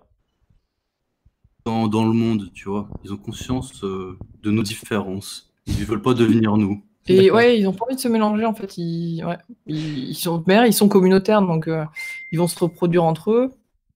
Euh, Ouais. C'est leur, euh, c'est leur culture. euh, c'est comme ça qu'ils ont. C'est dans, leur culture. Donc euh, ils ont voilà. Sauf, euh, sauf euh, bah ils volent. hein, ça c'est pas une légende, hein, c'est vrai. Mhm. Euh, mais c'est comme ça qu'ils vivent d'ailleurs. euh, C'est de ça qu'ils vivent. Mais euh, Quelques-uns qui bossent. oui, il y en a, oui, mais, heureusement. Mais voilà. Donc euh, Ok. bon, c'est ouais. Ça, super euh, niveau sécurité c'est vraiment euh, Pour résumer, en fait, c'est un pays que vous avez trouvé agréable, mais euh, on va dire pour des raisons familiales, euh, Seb a voulu se rapprocher un peu de, la maman, surtout à, l'arrivée du, du- du prochain gosse, là. Bah, quand j'étais, on était, j'étais pas encore enceinte, mais euh, bah, après, moi aussi, c'est vrai que le fait de rentrer en France était lié au projet du bébé numéro 2. Ouais. Euh, pas trop envie d'accoucher dans, enfin, ouais, d'accoucher dans un pays où je connais pas la langue, le système de santé, etc. Alors que Je comprends, ouais. mon expérience, la première fois de, pour la naissance du premier, c'était super. en- là où on était en France, donc bon, bah, voilà. Ça, D'accord. qu'on aurait pas eu dans- Pour le premier coup, on y sera, on serait resté beaucoup plus longtemps. D'accord. Mais C'est vrai qu'y aller euh, avec un petit, c'était, euh, c'est une difficulté. Ça, Bien je pense sûr. que ça se fait par étapes. Et, et- et les autres euh, couples avec enfants que je connais qui ont essayé d'aller en Hongrie, pareil, c'est- ça se fait pas d'un coup, quoi. D'accord, je comprends. Ben, c'est sûr, c'est un peu effrayant d'être dans un pays étranger sans connaître la langue quand t'as un gosse, quoi. Tu te dis au moindre problème, t'es un peu. Alors, bien sûr, il y a l'anglais, mais c'est pas la même chose que de connaître la langue locale, quoi. Ça change euh, quand même bien des choses. Ouais. En tout cas, bah, de mon côté, bah, euh, comme on s'est dit, je vous attends. Vous venez quand vous voulez euh, pour visiter la Roumanie, ça peut être sympa. Et, euh, c'est vraiment, vraiment cool d'être intervenu ce soir pour nous raconter tout ça. Et bien du courage. Bravo pour le gosse fait et le gosse en cours. Avec plaisir. Et puis, faites des gosses, les gars. Franchement, c'est super sympa. C'est un plaisir. Et puis, comment dire Ouais, bon, on en reparlera une autre fois. Non, mais en tout cas, tu m'avais envoyé une, envoyé une photo trop chou, euh, enfin une vidéo trop chou de ton, ton gamin euh, euh, qui donne vraiment envie d'être papa, quoi. En tout cas, et d'avoir un, un fils aussi, j'avoue. J'adore ma fille, mais avoir un fils, ça fait quand même, ça me ferait plaisir. Vous avez eu euh, un fils et, une et maintenant une fille, j'aimerais bien l'inverse, voilà quoi. Tu- Vous m'entendez toujours? Mais on peut être vulgaire, c'est Ah des bon jeunes de 20 ans qui écoutent ça, c'est pas des dames. Mais j'ai pas, on n'a pas entendu, on n'a pas entendu ta vulgarité d'ivoire encore. Ça, bah, tout tient à ta bite en fait maintenant. là. On compte sur toi pour te reproduire davantage et faire plein d'enfants intelligents. D'accord. ok. Ma femme aussi compte sur ma, sur ma bite, donc c'est parfait. Tout le monde compte sur ma bite, c'est génial. Allez, bah merci, merci Seb, merci Voilà, Steph. Gros bisous. À très bientôt. Salut, salut les amis. Voilà les gars, Euh, bah écoutez, j'espère que ce, petit témoignage vous a fait plaisir. Il y a beaucoup de rageux dans le chat. Écoutez, euh, c'est quand même pénible quoi. Dès qu'on fait intervenir une femme, à la seconde où elle ouvre la bouche, t'as 10 mecs qui vont écrire pourquoi elle parle? C'est con, qu'est-ce qu'elle dit? On s'en fout. Non, je m'ennuie. Mais attendez les gars, la politesse quoi, c'est pour les chameaux quoi. Comment ça se passe quoi C'est vraiment, euh, c'est vraiment incroyable. Bon bref, vous pouvez apprécier un peu moins un intervenant qu'un autre. Vous n'avez pas besoin d'être discourtois comme ça dans un chat. Est-ce que ça encourage les gens à revenir, quoi? C'est. Puis je parle même pas des trucs genre on dirait une voix d'homme.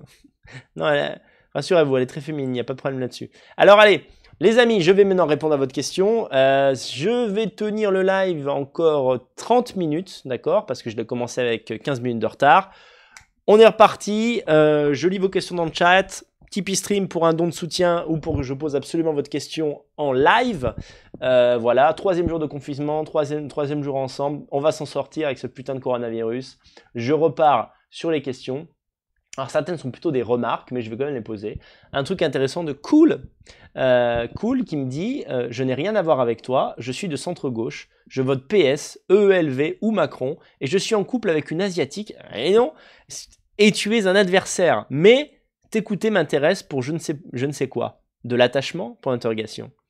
Et en plus, il m'a fait un don. Incroyable. C'est vrai qu'on voulait le dire en premier, ce, ce com, parce qu'il est assez étonnant. Je crois qu'il est révélateur de ma personnalité rassembleuse. Même des gens qui ne mettent pas le même bulletin de vote que moi sont contents de m'écouter. Euh, bah, je crois que c'est la sympathie. Je dégage de la sympathie. Et je suis un mec, euh, je pense, profondément gentil. Et ça se ressent, euh, même quand on n'a pas les bonnes idées comme toi. Alors, si tu veux débattre avec moi, euh, danielconversano.com toutanota.com et on en parlera de ton vote PS et ELV. On va en parler, ça on va en parler très longtemps. En tout cas, merci pour ton soutien. Euh, Gobelin pour 1 euro.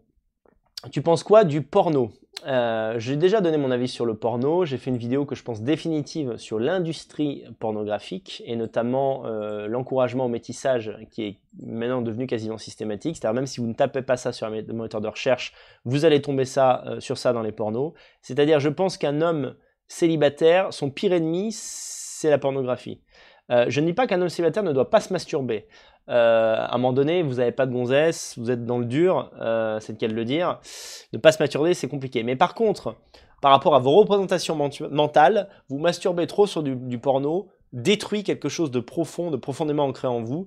Et, euh, ça, c'est, on n'en sort, on en s'en remet pas forcément, quoi. J'ai vu des mecs ne jamais, ne jamais s'en remettre hein, du, du porno, quoi. Et après, les gars, s'ils ont pas une 12 sur 10 devant eux, ils sont incapables de bander, quoi. Donc là-dessus, c'est pas bon. Après, moi, mon point de vue de mec qui est en couple depuis quelques années, c'est qu'après, quand tu es en couple, la masturbation ou regarder des images pornographiques ou, euh, ou, avoir des fantasmes, c'est aussi quelque chose qui permet de, durer dans un couple sans être infidèle. Faut, on va pas se mentir, c'est aussi une béquille. Donc je suis moins virulent par rapport au porno euh, de ce que j'étais il y a 3-4 ans. Et surtout, euh, je ne suis pas de ceux, je ne suis pas fleur bleue, je ne suis pas de ceux qui pensent que, par exemple, le porno pervertit. Euh, en, fait, je suis contre l'idée du producteur euh, à moustache et qui fume un cigare et qui pervertit des jeunes gens innocents. Les acteurs porno, les actrices porno euh, ont souvent des vies sexuelles de dédlingués. S'ils n'avaient pas cette vie-là, ils auraient une autre vie de dédlingués. Ils seraient, les meufs seraient escortes, les mecs passeraient leur vie à baiser, à choper le sida. ils sont comme ça, c'est fondamental chez eux. Il y a des choses qui ne s'inventent pas, on ne s'improvise pas. Acteur porno comme son, ou actrice porno comme ne s'improvise pas gardien de foot, c'est des destins si vous me passez l'expression. Et donc je n'ai pas ce, ce cette, espèce de, compassion mêlée de haine euh, face aux gens qui sont dans la pornographie et, euh, et qui en font. Je pense que c'est un autre univers et que quand on est vraiment détaché de ça et qu'on a une activité sexuelle régulière et saine, en réalité, on n'est pas jaloux des acteurs porno, on s'en fout. Voilà. Moi, je me lève pas le matin en me disant ah, putain, l'autre acteur porno, il est trop de la chantal, enculé, quoi. Fils de pute, on devrait le tuer, quoi. Et euh, dans la dissidence, euh, en particulier euh, les, plus fous et souvent les plus conspis, il y a ce point de vue-là euh, sur, le, sur le porno. Un mec écrit, Julius von Morgen, dans le chat, 10 jours d'abstinence renforce le mental. Oui, c'est vrai, mais quand tu es quelqu'un d'équilibré, par exemple, si moi je décide pendant 20-30 jours de ne pas éjaculer, c'est une valeur positive pour moi. Ça, me permet de retrouver euh, plus d'énergie, j'aurai une fierté euh, envers moi, mais parce que je sais que si je veux, euh, là je vous quitte, j'éteins le live et je vais coucher avec ma femme. Je le sais, bah d'ailleurs je vais le faire. Hein, je plaisante. Alors on va le faire devant la caméra, pour, pour Tipis Prime, pour, euh, voilà, pour, pour la cause. Mais en, gros, voilà, ce que, je veux dire, c'est que euh, c'est différent. Quand tu es vraiment frustré parce que tu n'as pas accès à la femme, tu n'arrives pas à te démerder, à ce, à ce, moment-là, l'abstinence, ben, elle peut aussi être problématique. Elle peut te faire péter un câble aussi, donc il faut, faut savoir doser, quoi. Enfin voilà ma réponse en tout cas, quoi. Euh, je continue, n'hésitez pas. À défaut de dons, les amis, le like est le meilleur don que vous puissiez faire. 1200 visionnages depuis des heures, depuis une éternité et que 614 likes. Faites monter cette vidéo en likes, ça, permettra qu'elle soit revue et que le concept du ensemble chaque jour du confinement soit connu euh, sur YouTube. Merci beaucoup les amis. Je reviens aux questions. Alors, euh, gauche, le mec s'appelle gauche, gauche, pour 2 euros qui me demande, tu penses quoi d'Usul? Usul est le pire gauchiste de tout le YouTube game. C'est le type que je rêverais d'avoir en débat. Et un truc totalement incroyable à propos du ZUL, je suis sûr que vous ignorez cela. En 2016, un documentaire a été tourné dont, j'étais l'acteur principal. Il y en a eu deux en réalité. Il y en a un que beaucoup d'entre vous ont déjà vu qui s'appelle Voyage au bout de la droite. Le deuxième s'appelle Carnet 88 et pour l'instant il est inédit, n'est pas passé sur YouTube. Si vous tapez Carnet 88 Conversano, vous allez trouver la bande-annonce euh, euh, sur YouTube. Je ne la diffuse pas parce que je me demande si ça ne vaudrait pas un ban pour un, truc que je fais dans la vidéo en particulier. En tout cas, j'espère avoir éveillé votre curiosité. Dans YouTube, vous tapez, euh, qu'est-ce que je viens de dire? Carnet 88 Conversano. C'est un documentaire très très pro qui a été tourné euh, sur moi et sur l'extrême droite. Je, je, suis le fil rouge, mais c'est pas que sur moi en fait. Et donc, euh, pour l'instant, il fait un peu la tournée des festivals. Il a gagné des prix, ce, film. Certains l'ont vu, notamment des, membres de l'ECP à Paris, parce qu'il est passé à Paris. Il est passé aussi en Suisse, je crois, et à Lyon. Et en fait, quand il est passé à Lyon, c'est Usul qui a présenté le film. Et le réalisateur du film, c'est espèce de salaud, c'est bien gardé de me dire que Usul allait présenter le film dans lequel j'étais l'acteur principal. Parce que sinon, putain, je serais revenu de, de Bucarest pour assister à la projection. Parce que l'idée que ce type ait présenté le film en mode oui, c'est intéressant de connaître la dialectique de l'adversaire, nanani, et que moi je suis là en mode eh mais l'adversaire c'est toi en fait, mec, quoi. Et tu présentes, tu présentes mon truc, tu vois. et alors là, c'est, je l'en veux un peu. Donc j'espère que Sylvain, si tu me regardes, il faut absolument que tu me mettes en contact, en contact avec Usul puisqu'il est si certain de la supériorité de ses idées marxistes, euh, anti-keuf, anti-système mais anti-raciste, bah, je pense qu'il n'aura aucun mal à me, combattre. Voilà, en tout cas, le, mot est passé, bien sûr. Euh, c'est le pire, c'est le pire parce que vraiment, il y a toutes les contradictions du gauchiste qui sont en lui. Euh, on notera aussi qu'Usul, alors là pour le coup, on parlait de porno, alors Usul, il a déglingué la vie morale d'une nana, quoi. C'est-à-dire que, euh, vous savez, il, à un moment donné, il a fait du porno en mode amateur et il s'est fait, on, a su que c'était lui. Euh, donc ça a tourné, je pense qu'il a vraiment, il a fait exprès hein, pour qu'on sache que c'était lui. Hein. Il devait peut-être en être fier. Euh, la meuf depuis, elle a fait ça trois fois, elle est devenue, alors elle s'est, euh, je dirais, je crois qu'elle a pris du poids, elle a changé de sexe, elle s'est coupé les seins. Et maintenant, elle veut redevenir une femme, d'après ce que j'ai compris, quoi. Bon, là, on a un cas, on a un cas limite, quoi. Bon, d'un côté, nous, on propose de bâtir le foyer blanc, voilà. Et d'un autre côté, vous avez une autre proposition, bah, vous choisissez, voilà. Euh, Himmler, ah, c'est le vrai Himmler? Bonjour, monsieur. 1 euro. T'es plutôt SA que SS si j'en déduis ta coiffure. le mec, vous remarquez qu'il m'a donné que 1 euro. Hein. C'est vraiment. Euh... Le mec, il voulait absolument faire cette petite remarque. Voilà. Non, je suis plutôt SS. Voilà. Curieux, euh, tu utilises quoi comme soft et matos pour tes lives? Oh, ça c'est une question intéressante pour les personnes qui veulent éventuellement rentrer dans le YouTube game pour combattre à mes côtés et pour véhiculer les idées européanistes. Alors écoute, on va commencer par le logiciel. Pour le montage, étant plutôt un monsieur PC qu'un monsieur Mac, j'utilise Adobe Premiere Pro. J'utilise Adobe Premiere Pro depuis 15 ans. Régulièrement, je change de version. Je trouve ça super. De temps en temps, ça pine, mais globalement, ça marche plutôt bien. Euh, pour faire ce live, j'utilise un, logiciel de streaming qui s'appelle Streamlabs, OBS. Je crois que la plupart des gens qui streament euh, et que vous connaissez, euh, je ne vais pas les citer, en fait, j'utilise ça parce que c'est le, le plus facile. Et concernant le matos, euh, bah, pendant très longtemps, j'ai tourné Vive l'Europe avec des GoPro, donc comme quoi, même avec des GoPro, on peut faire des trucs pas mal. Euh, j'ai une nouvelle caméra Panasonic, dont malheureusement, je me rappelle pas le modèle, mais c'est une caméra à 1000 balles et j'en ai acheté trois. Euh, donc ça, c'est ce qui a fait que maintenant la qualité des Vive l'Europe a grandi et je remercie énormément les donateurs qui m'ont permis de... Pendant longtemps, les gens disaient, mais oui, hein, t'as des, as des Tipeee et qu'est-ce que t'en fais? Eh ben, j'accumule. Une partie des Tipeee que j'utilise euh, bah, pour les frais de déplacement, pour renouveler le matériel, euh, pour, euh, je dis, bah, Bucarest, faites en voiture ce que ça fait Bucarest-France, et après tous les déplacements en France pour, pour choper d'autres invités, c'est colossal. Donc la moitié, c'est des dépenses, ça part, voilà, sans compter que je suis comme ça, quand j'ai fait venir un, invité à Paris qui vient de, de, Bretagne ou de je sais pas où en France, et eh ben après l'émission, je lui paye le resto, un resto à Paris, ça coûte 50 balles, voilà, voilà, voilà où ça part. Et ça part aussi dans la technique ça part aussi dans la technique parce que là, euh, ben, au fil des mois, j'ai réussi à foutre euh, 3000 boules. Maintenant, j'ai ces trois caméras et j'en suis très content, je vous en remercie. Je mettrai le modèle de la caméra si vous êtes curieux. Ce dimanche, je vais publier une vidéo de fond. Je suis en train d'en faire le montage euh, à propos de la décadence occidentale, sur le modèle un peu de la, vidéo que j'ai faite euh, à propos de l'islam. Et vous verrez que cette caméra était tournée avec, euh, avec la Pana enfin cette vidéo était tournée avec la Panasonic. Ça vous donnera un petit aperçu. Là, j'ai une webcam qui m'a que j'ai depuis quelques années, une webcam HD euh, Logitech, un truc assez basique. Euh, le micro est totalement basique, euh, il m'a coûté 40 euros, d'accord? Et voilà, après bah, il y a les, les, câbles. En gros, en gros, pour faire du stream, si vous avez une bonne connexion internet, ça malheureusement on peut pas toujours le, décider soi. Pour streamer là, il y en a peut-être pour aller 250 balles, voilà, même pas plus. Voilà l'ami. Merci pour ta question technique qui peut en intéresser certains. Mirko Stank. Oui, euh, Robin met euh, question troll, tout à fait, mais c'est une question amusante. Mirko Stank, 5 euros. Je vous pose la question après, vous, verrez pourquoi euh, elle est posée comme ça. Salut Daniel. Une étude récente a montré que les fans de Roger Federer, Roger Federer, donc le tennisman, sont à 84,6% homosexuels et ont une petite bite, alors que les fans de Djokovic sont 99,8% hétérosexuels et en ont une grosse. Peux-tu nous rappeler quel est ton joueur préféré? Eh ben, j'assume. Mon joueur préféré est Roger Federer. Pourquoi il dit ça, ce mec? C'est parce que l'an dernier, quand il y a eu ce match, il est vrai extraordinaire entre Djokovic et Federer, j'ai déploré le fait que Djokovic soit le gagnant. J'aurais voulu que, euh, que Federer gagne ce match.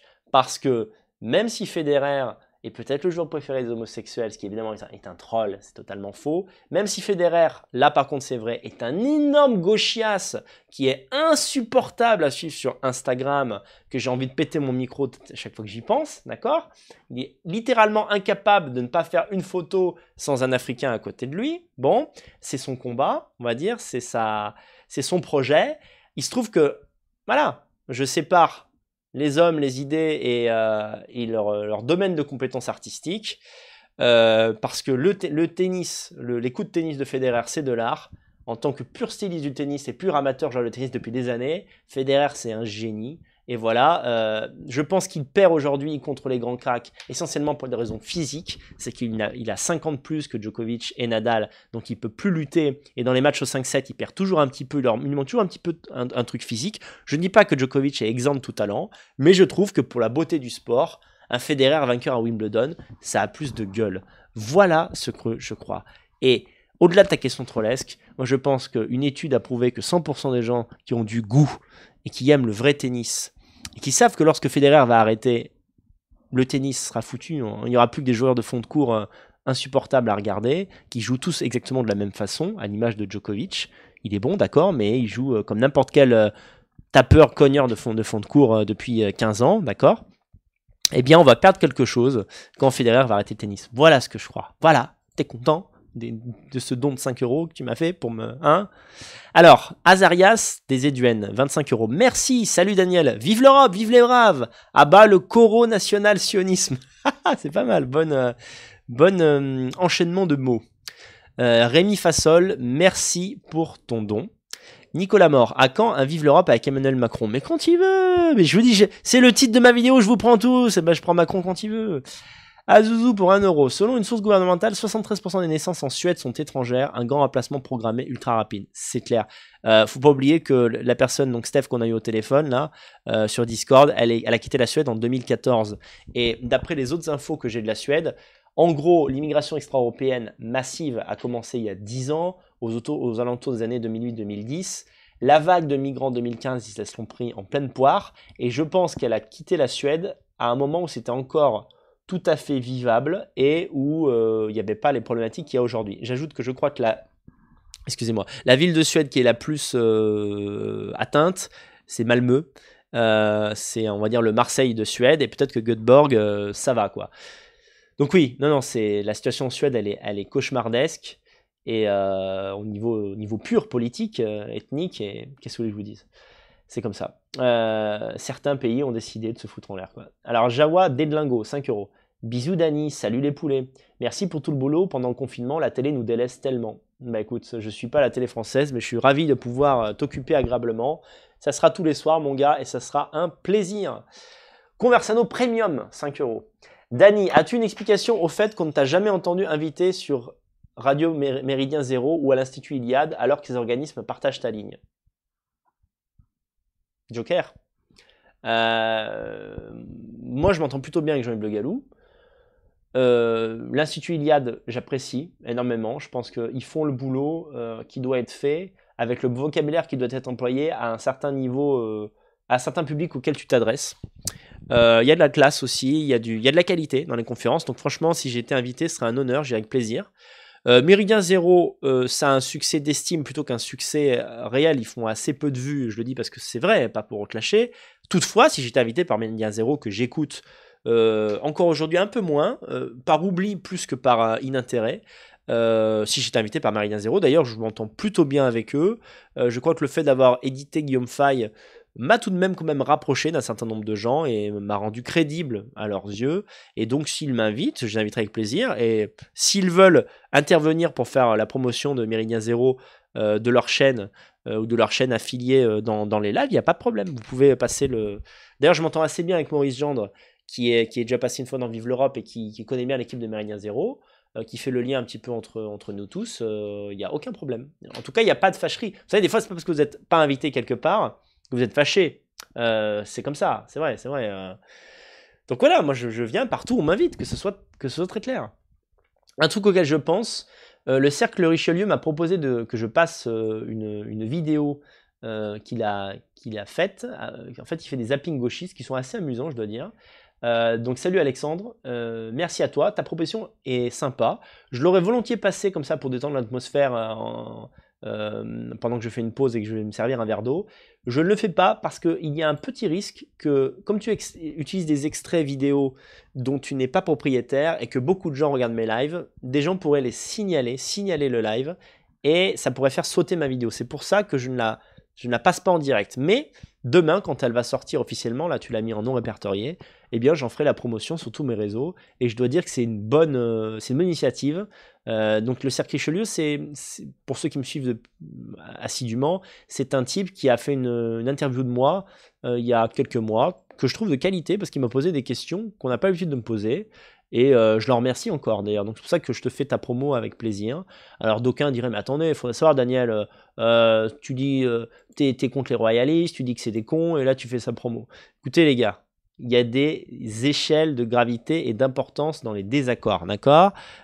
Il est opposé à l'immigration, je suis opposé à l'immigration. Pour moi, on est copains. D'accord? Donc, tant qu'il fait pas une vidéo pour me chier dessus, je vois pas pourquoi je ferais pas sa promotion. Et si un jour, voilà, la vraie droite reprend le pouvoir, eh ben, on, pourra se battre. Nous, les, les ethno-nationaux et, et, et, et, et, Alexandre du cercle Richelieu, euh, voilà, euh, les royalistes. On se battra à ce moment-là, voilà ce que je crois. Ensuite, qu'est-ce qu'on a de beau? Kraken. Euh... Oh, t'exagères. Purée, ton Suisse semi-complotiste, j'avais l'impression d'être chez Amalek. Garde la ligne rationnelle Natio, please. Je compte garder cette ligne. Je ne trouve pas que l'intervention était particulièrement complotiste. Écoute, écoute, bon, tu as fait un don, donc j'ai eu ta question, mais je trouve que t'exagères quand même. Ali Sourat, ça va l'ami? Ça va frère? Penses-tu, Daniel, qu'une crise économique va suivre? Et Attali avait dit qu'une épidémie aiderait à imposer le nouvel ordre mondial. Tu es loin d'être euh, conspi, donc ton avis m'intéresse. Alors, la crise économique, là pour le coup, c'est évident. Il va y avoir une crise économique parce que euh, ben, les économies occidentales sont à l'arrêt et l'économie mondiale, c'est nous, hein, quasiment. Un- Il y a le bloc asiatique et le bloc occidental. Euh, la Chine en a pris plein les fesses. Maintenant, elle est en train de se remettre euh, un peu d'aplomb. Mais ça, tout ça va prendre du temps. Après, euh, moi, je dis simplement que la crise, comme toutes les crises, elle va durer un temps et elle va s'arrêter. Je ne crois pas à la crise qui fait que tout le monde doit, que l'argent ne vaut plus rien et c'est fini on repasse au système du bambou et Néandertal. Je ne crois pas à ça. Et je crois d'ailleurs que les gens qui vous vendent l'idée d'une crise économique, vous savez, j'ai un scoop pour vous, je crois que leur argent, il est à la banque. Voilà ce que je crois. Voilà ce que je crois. C'est-à-dire que par prudence, ils ne mettent pas leurs yeux dans, tous les œufs dans le même panier, ils ont de l'or, ils ont de, ils ont de l'immobilier, bien sûr, mais, comme tout le monde. À part si tu es un débile mental, euh, si tu commences à avoir 2-3 millions d'euros, euh, évidemment, tu achètes de la pierre. C'est logique.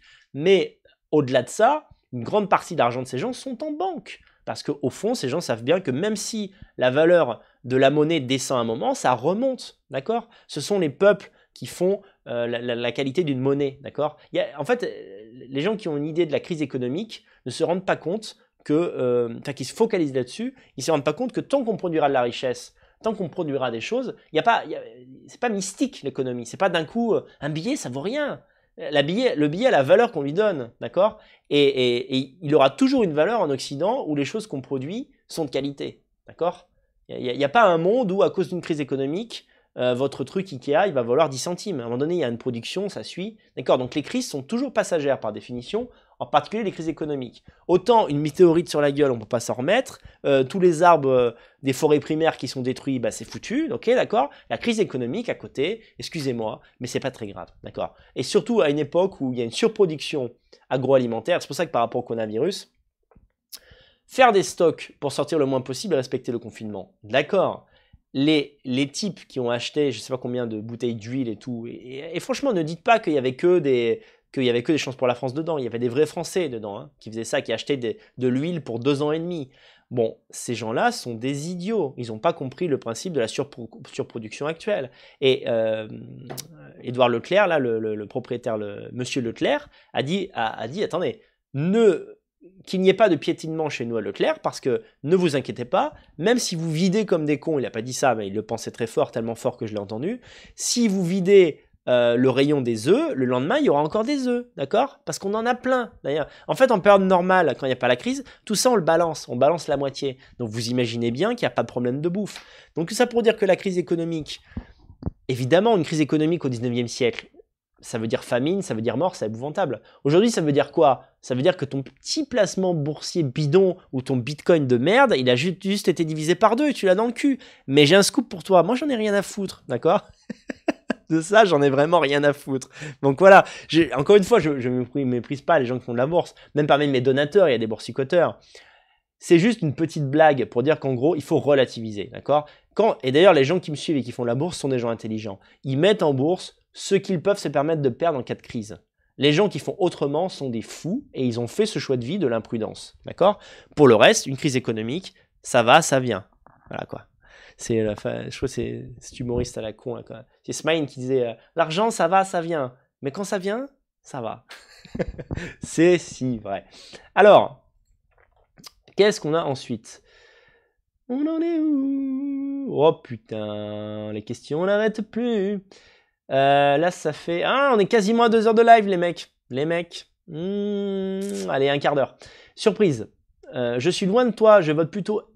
Ah, attends, encore Je suis en couple mixte, tu es un adversaire, mais j'aime suivre la bonhomie de ce chat. Mais encore un mec Encore un gauchiste qui m'envoie de l'argent, mais c'est terrible. Ah, je vais finir par pas lire, vos messages parce que mon vrai public euh, va, pas aimer, quoi.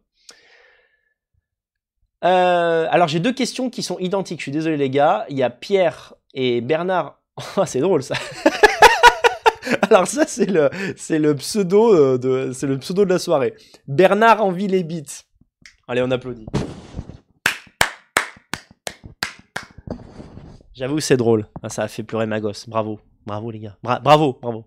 Alors Bernard les beats me dit Salut Daniel, on a appris le décès de l'écrivain nationaliste, c'est un grand mot, russe, Édouard Limonov avant-hier. Connaissais-tu son œuvre et si oui, qu'en penses-tu? Je pense que Limonov est un décadent qui a écrit notamment un livre dont le titre suffit, je crois, à comprendre la personne. Je vais vous dire ce titre pour ne pas me tromper. En plus, c'est marrant parce que je, je parlais de Limonov avec un ami il y a quelques jours. Alors, Édouard Limonov a écrit un livre qui s'appelle Le poète russe préfère les grands nègres. Voilà. Donc ça vous dit un peu. euh, Donc en fait, Limonov, c'est un type qui a été euh, contre le régime communiste, qui a fui ensuite euh, aux États-Unis. Aux États-Unis, il a découvert les délices de la vie à Brooklyn, où euh, l'un de ses passe-temps était notamment de sucer. Quand je dis sucer, je pas une façon symbolique, hein, c'est-à-dire de, donner une fellation euh, à des SDF noirs. Voilà. Donc moi, je pense. Qu'est-ce que je pense de Limonov? Je pense qu'à force de trop euh, s'astiquer le cerveau, eh ben, on finit comme Monsieur Limonov. Voilà ce que je crois. Après, je ne veux pas jeter toute l'œuvre à la poubelle, mais simplement, je n'ai pas, pas d'amitié particulière pour, je crois, le seul Russe, peut-être de toute la Russie, qui, euh, euh, homme surtout, qui a une amitié physique et une, attirance même culturelle pour les Noirs. C'est vraiment un truc. euh, Ouais, comme tu dis, Julius von Morgen. Niais voilà, j'ai lu quelques extraits de ce livre. Je n'irai pas, je ne pousserai pas le vice de la curiosité jusqu'à l'acheter. Voilà, un roman d'Edouard Limonov basé sur ses expériences euh, à New York d'enrichissement culturel. Voilà les amis. Alors je passe à la question suivante. Euh, salut Dani, un coucou depuis l'Estonie. Ah salut. Bon courage pour la suite des lives. Ici la situation coronavirus est aussi tendue, mais les gens sont corrects et civilisés. Je recommande ce pays qui est top pour les gens voulant fuir la France. On m'en a dit que du bien de l'Estonie et euh, ton, commentaire va en ce sens. Merci Serge. Passe, du bon temps là-bas, construis une vie si tu comptes y rester. Et j'espère qu'il n'y fait pas trop froid parce qu'on commence à être dans les, euh, dans les, euh, dans les, hautes, euh, les hauteurs du monde. Voilà. Professeur Choron, 20 euros. Pour changer l'ampoule et un petit repas au restaurant quand ça rouvrira. Non, l'ampoule n'est pas cassée. J'ai tenté un truc ce soir un peu intimiste. Ah, je trouve ça pas mal. Je suis un artiste, je tente des trucs. Jean Gauchiste. Salut Daniel. Peux-tu préciser ton avis sur le transhumaniste, transhumanisme? Ton ami Assem semble être à fond dedans et j'avoue être assez sceptique. Je crois l'avoir déjà donné, mais je vais te le dire très rapidement euh, parce qu'on approche de la fin du live. Je, je crois qu'il n'y a pas à être contre ou pour le transhumanisme. Les évolutions technologiques arrivent ou elles n'arrivent pas, et je crois que le, que le transhumanisme va arriver, qu'on le veuille ou non. Et donc, j'ess- j'essaie d'avoir un avis pondéré là-dessus, d'essayer de comprendre. Mon avis, je le résume, enfin mon opinion, je la résumerai comme ça.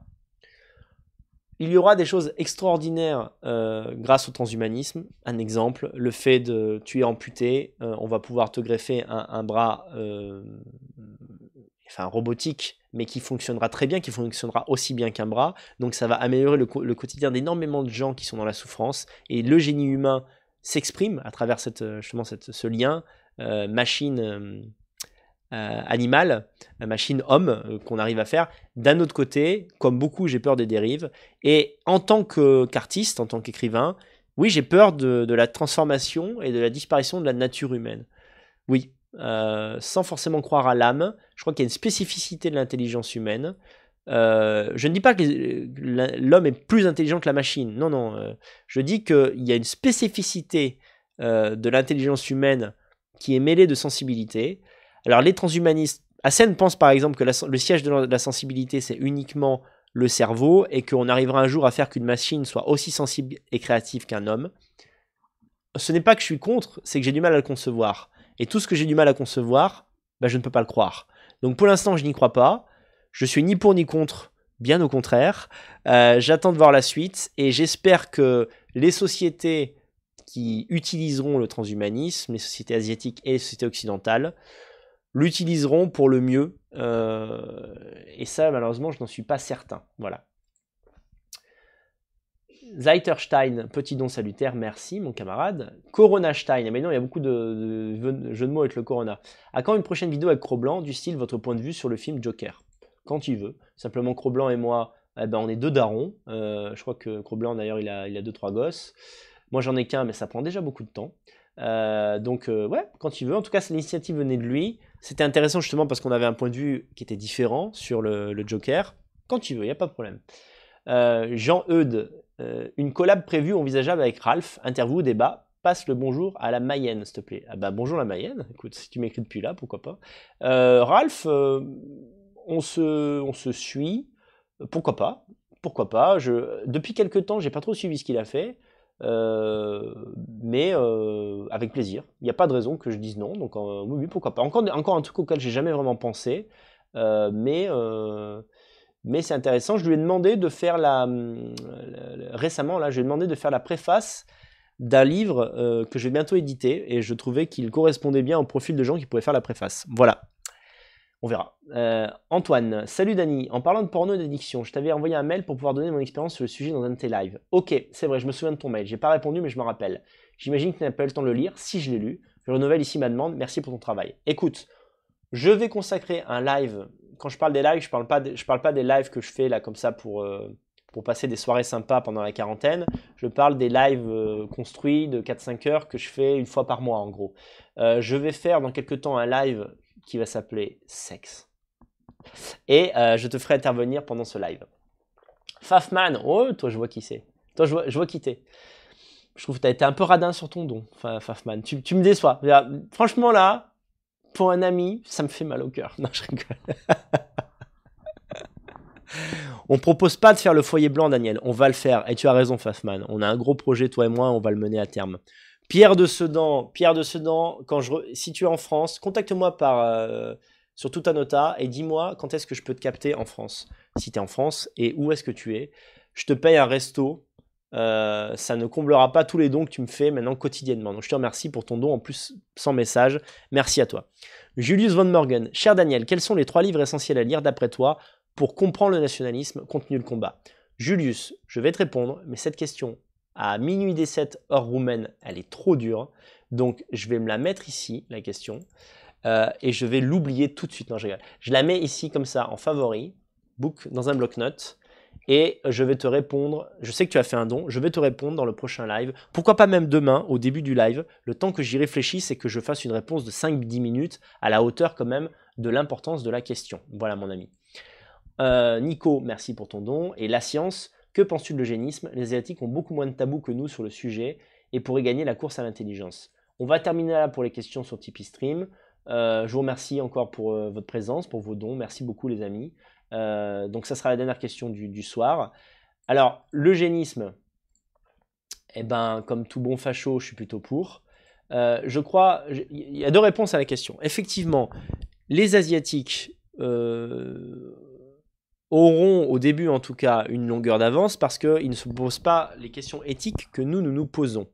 Mais euh, il y a deux facteurs pour progresser en science. Il y a effectivement ces limites que le, gauchisme nous, nous, impose en Occident, et d'un autre côté, il y a aussi le talent. Et je crois que les Occidentaux, je le crois, et non seulement je le crois, mais j'en suis sûr, euh, compenseront par leur génie. C'est-à-dire qu'il y a des avancées que trouvent encore aujourd'hui et que trouveront euh, d'autres occidentaux dans les, dans les années et dans les, dans les siècles à venir, qui dépasseront toujours en rapidité et en, je dirais, en arriveront avant euh, celle des asiatiques. C'est ce que je crois, d'accord? Je vous donne un exemple. Il faut vraiment que je trouve la source de ça parce que quand j'ai vu l'article, j'ai été stupéfait. Euh, on s'est rendu compte, je crois que c'est, peut-être une connerie sur la marque. je sais plus si c'est Apple ou Microsoft. Il me semble que c'est Microsoft. Microsoft s'est rendu compte qu'il n'avançait plus, il n'arrivait plus à innover. Ils ont, ils ont euh, admis ça parce que dans leurs ingénieurs, il y avait une majorité de gens, de gens asiatiques. Euh, pas seulement des asiatiques du nord-est, mais aussi des pakistanais. Je rappelle qu'on se moque parfois des pakistanais, mais il y a beaucoup de pakistanais à OQI euh, qui sont bons dans les maths, dans l'informatique. et des Indiens aussi, donc des Indiens, des Pakistanais. Et donc ils ont tellement d'Indiens que effectivement ils se maintiennent au top, mais ils n'arrivent plus à dépasser les paradigmes qu'ils ont eux-mêmes euh, érigés. Euh, ils n'arrivent plus à dépasser parce que dans la team, il n'y a plus assez de créatifs, il n'y a plus assez de nous. Bon, je me signale nous, moi je suis nul en informatique, mais vous, avez compris. D'ailleurs, beaucoup de gens qui disent, c'est une parenthèse que je fais, il y a beaucoup de gens qui disent, ouais Daniel, tu dis que c'est les blancs qui ont fait Internet, mais c'est pas toi, hein. toi, t'as bac plus 3 en maths. Mais idiot, l'identité, c'est prendre tout ce qu'un peuple à toi a fait. D'accord? Donc moi, tout ce que les Français et les Italiens ils ont fait dans leur histoire, c'est moi. D'accord? C'est nous. D'accord? C'est ça, c'est ça aimer sa nation, c'est ça aimer son peuple, c'est ça aimer son sang, c'est ça la fierté. C'est que toute l'histoire de la France, toute l'histoire de l'Italie, dans ses, dans tourments, dans ses, dans défauts, dans ses qualités, eh bien, euh, eh bien c'est en, en nous, d'accord? Voilà. Donc je vois pas pourquoi on. Donc bon, pour revenir là-dessus, je pense que les, Chinois et les Asiatiques en général ont euh, cet atout en main de pouvoir faire ce qu'ils veulent sans avoir un genre gauchiste qui leur dit Ah, dis donc, euh, c'est pas très moral. Mais d'un autre côté, ils sont moins bons. Ouais, je vous dis, moi je le crois, je crois, et je crois qu'ils, surtout dans l'innovation, ils sont moins bons, et donc, in fine, on va, euh, il y aura un statu quo au moins, il n'y aura pas une avance, moi je ne crois pas à l'avance de l'Asie, euh, qui va encore des théories catastrophistes quoi. Tout à coup, euh, les, asiatiques foncent sur le monde, euh, voilà, ils conquièrent l'Afrique et après nous on est flingués. À un niveau géopolitique, j'ai une crainte qui est liée à la démographie, à la démographie chinoise notamment, couplée à une certaine efficacité, c'est clair. Mais attendons, les gars, il y a quand même encore 700 millions de blancs sur Terre. 700 millions de blancs, 1 milliard 500 millions de Chinois, on peut rivaliser, d'accord? On n'est pas la disproportion, elle n'est pas euh, elle n'est pas cataclysmique. Voilà. Et le deuxième point sur l'eugénisme. Alors, moi, je suis pour un eugénisme de bon sens. Je crois qu'on n'a pas besoin de. Je crois qu'on n'a pas besoin de. Enfin. Quand la science permettra de choisir tout ce que vous voulez pour un enfant, même des gens qui ne sont pas eugénistes aujourd'hui le feront, d'accord? Euh, Ça, j'en suis persuadé. On n'en est pas là pour l'instant. Pour l'instant, un eugénisme de bon sens suffit. Je pense que voilà, si vous voulez avoir un enfant intelligent, que vous vous considérez comme intelligent et que pourquoi pas un test de QI vous prouve que vous êtes intelligent, bah, je pense que si vous voulez un gosse intelligent, vous pouvez, il faudrait peut-être mieux trouver une femme intelligente. En général, il y a des mauvaises surprises, il y a, un, un, hasard la génétique, je ne le nie pas, chers amis. Mais enfin, un papa intelligent et une maman intelligente, souvent ça fait un gosse intelligent, d'accord? Et donc moi, voilà à quoi pourrait se résumer finalement l'eugénisme et comment une société pourrait continuer d'être au top en, pratiquant, ce que j'appelle l'eugénisme de bon sens. Je fais partie de ces personnes qui, sans aucune haine, et là je suis sérieux, je troll pas, ce passage-là c'est pas pour troller les gauchistes, euh, j'ai vraiment rien contre les handicapés, j'ai pas ce, fascisme bête qui est de dire en gros, ah, ils savent rien à la société, euh, qu'ils aillent se faire foutre, on s'en fiche. Euh. non, euh, j'ai de la compassion pour les gens handicapés. N'oubliez jamais qu'on peut être un handicapé de naissance, on peut aussi le devenir, d'accord? Voilà, si demain je, m'effondre dans un escalier et que, que, je, que je perds 15 points de QI, j'ai pas forcément envie que la société me, brûle vivant parce que je suis inutile, d'accord? Donc bon, donc, il n'y a pas de problème. Je suis pas du tout offensif vis-à-vis des handicapés. Mais je fais partie de ceux qui pensent que, face à certaines arriérations mentales, il ne devrait pas y avoir une reproduction. Je trouve que des personnes qui ont, qui ont des graves problèmes, même au niveau de la trisomie, ça se réfléchit. Euh, je suis même pas certain d'ailleurs qu'en France, les- vous voyez, j'ai un, je ne sais pas. Est-ce que les, est-ce que les trisomiques peuvent avoir des enfants? Je n'en suis pas persuadé d'ailleurs, Euh, parce que je me demande s'ils sont pas certains. Il y a certains degrés de trisomie où ils sont considérés comme des enfants euh, au niveau de la prise de décision.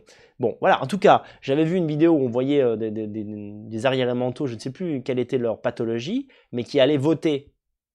Ben, je trouve ça incroyable. Je veux dire, c'est pas une haine contre un handicapé, mais quelqu'un qui, qui, est, qui est déficient, qui a 60, 60 points de QI, ne peut pas choisir un candidat. Il peut pas voter. Quels, sont ses critères? Enfin, putain, mais on ne devrait même pas avoir à l'expliquer, quoi. C'est, c'est- je- J'en ai marre, quoi. J'en ai marre. J'en ai marre de.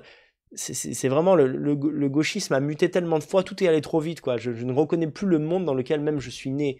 Euh, même en, en 1995, quand je regardais la télévision, que euh, une candidate qui est trisomique se présente pour être maire ou député, c'était inimaginable. Bon, aujourd'hui, c'est arrivé, c'est arrivé pour, pour les dernières municipales. Il y a eu un reportage là, de France 3 Régions sur une nana qui était candidate, qui était trisomique, avec plein de gens qui étaient tournés. Elle a raison, vous savez, et puis les gens interro- à interroger dans l'argent, dans, dans, dans la rue. Oh, elle sera pas pire que les autres, va. Vous, en- vous en faites pas. Je veux dire, si elle passe, euh, non mais je veux dire, euh, voilà quoi. Il faut vraiment expliquer ça, quoi. Il faut vraiment expliquer pourquoi une société peut pas tenir avec ce genre de décision. Enfin, c'est dingue. Concernant ce que tu as dit d'Atali, en réalité, je suis un peu les déclarations d'Atali en ce moment. Euh, donc tu me disais, euh, bah là, la mention à Atali a disparu, alors je l'ai rêvé. Tu disais en gros, est-ce que l'eugénisme, ça, Attali est d'accord? Ah non, est-ce qu'Attali se réjouit de l'épidémie? Franchement, je crois pas. Euh, je vois pas trop en quoi. Euh, c'est pas utile à l'économie et même à l'économie sioniste. Euh, je vois pas en quoi. et d'ailleurs, dans ses tweets, il est plutôt, il est plutôt effrayé euh, pour le confinement. Euh, il n'est pas du tout dans, certaines positions gauchistes qui ont été celles du euh, ça va passer, c'est rien, c'est pas grave. Donc voilà, voilà pour terminer quoi. Voilà les amis, pour terminer, je vous donne rendez-vous demain. On a fait un live d'un peu plus de deux heures, mais on est quand même un petit peu, on est resté quand même dans le, dans ce qu'on s'était promis. On se retrouve demain à 21h, heure française. Je vais essayer d'être à l'heure. Je n'ai pas encore choisi le thème, on verra bien. Si vous voulez euh, intervenir dans l'émission, je pense vraiment que je fais intervenir qu'une personne par soir parce que sinon on va toujours déborder. Euh, vous me contactez sur danielcoarson.com. Merci pour les donateurs, merci pour les modos. Avant de terminer cette émission, je vais vous demander de liker une fois encore cette vidéo. C'est pas parce qu'elle est terminée qu'on peut pas la liker. Il y a une rediffusion et vous le savez. Voilà donc cette vidéo que vous pouvez vous amuser à partager encore. Euh, eh bien, elle va rester en ligne. hein, Là, elle sera pas mise en privé. Normalement, ce soir, il n'y aura pas de problème technique pour l'éteindre. Je vous demande de la liker. On est quasiment à 700 likes. S'il pouvait y en avoir 1000 euh, avant que vous fassiez tous dodo, eh ben, ça me ferait plaisir et ça permettrait au concept d'être connu sur tout l'internet et tous les internets euh, et les infra-internet. Ensemble, le jour 3, c'était le jour 3. Demain, ce sera le quatrième jour. On tient le temps de la quarantaine. Merci à vous. Et je termine avec une chanson, euh, enfin un morceau au piano. Euh, donc euh, l'introduction que j'ai mise, qui est un très beau morceau, je vous mettrai les liens vers le créateur en description de la vidéo, en commentaire il n'y a pas de souci.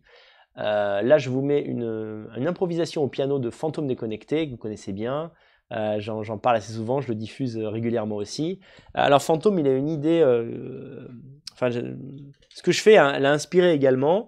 Il s'est dit, bah moi aussi, euh, tu fais un live par jour, bah moi je fais une compo par jour au piano. Euh, ce morceau est- assez expérimental. D'habitude, euh, euh, Fantôme est plutôt sur la, sur, la mélodie pure et l'harmonie, je dirais de manière classique européenne. Et là, là, il a tenté un truc un peu piano contemporain, mais qui est pas trop mal. Donc je vous laisse là-dessus et je vous mets un lien vers, vers sa chaîne YouTube parce qu'il a sorti son, son album, un nouvel album, et euh, il a le marketing le plus goy que je connaisse, c'est-à-dire que il a sorti l'album, euh, je crois, aujourd'hui ou la semaine dernière, donc vous pouvez l'acheter, mais en même temps, il a mis toutes ses chansons euh, gratuites sur YouTube. Ce qui n'a aucun sens. Excuse-moi, mais commercialement, ça n'a pas de sens. Mais ça montre que tu es un bon goy. Et donc, du coup, bah, ça me donne envie de faire la promo de ta chaîne. Voilà, les amis. Je vous souhaite une très bonne soirée. Désolé d'avoir euh, dépassé un peu le temps euh, promis. À bientôt. Pouce bleu avant de partir. Merci, les gars. Et courage face au coronavirus. je mets le morceau, les amis, et on se quitte là-dessus. Bonne soirée les gars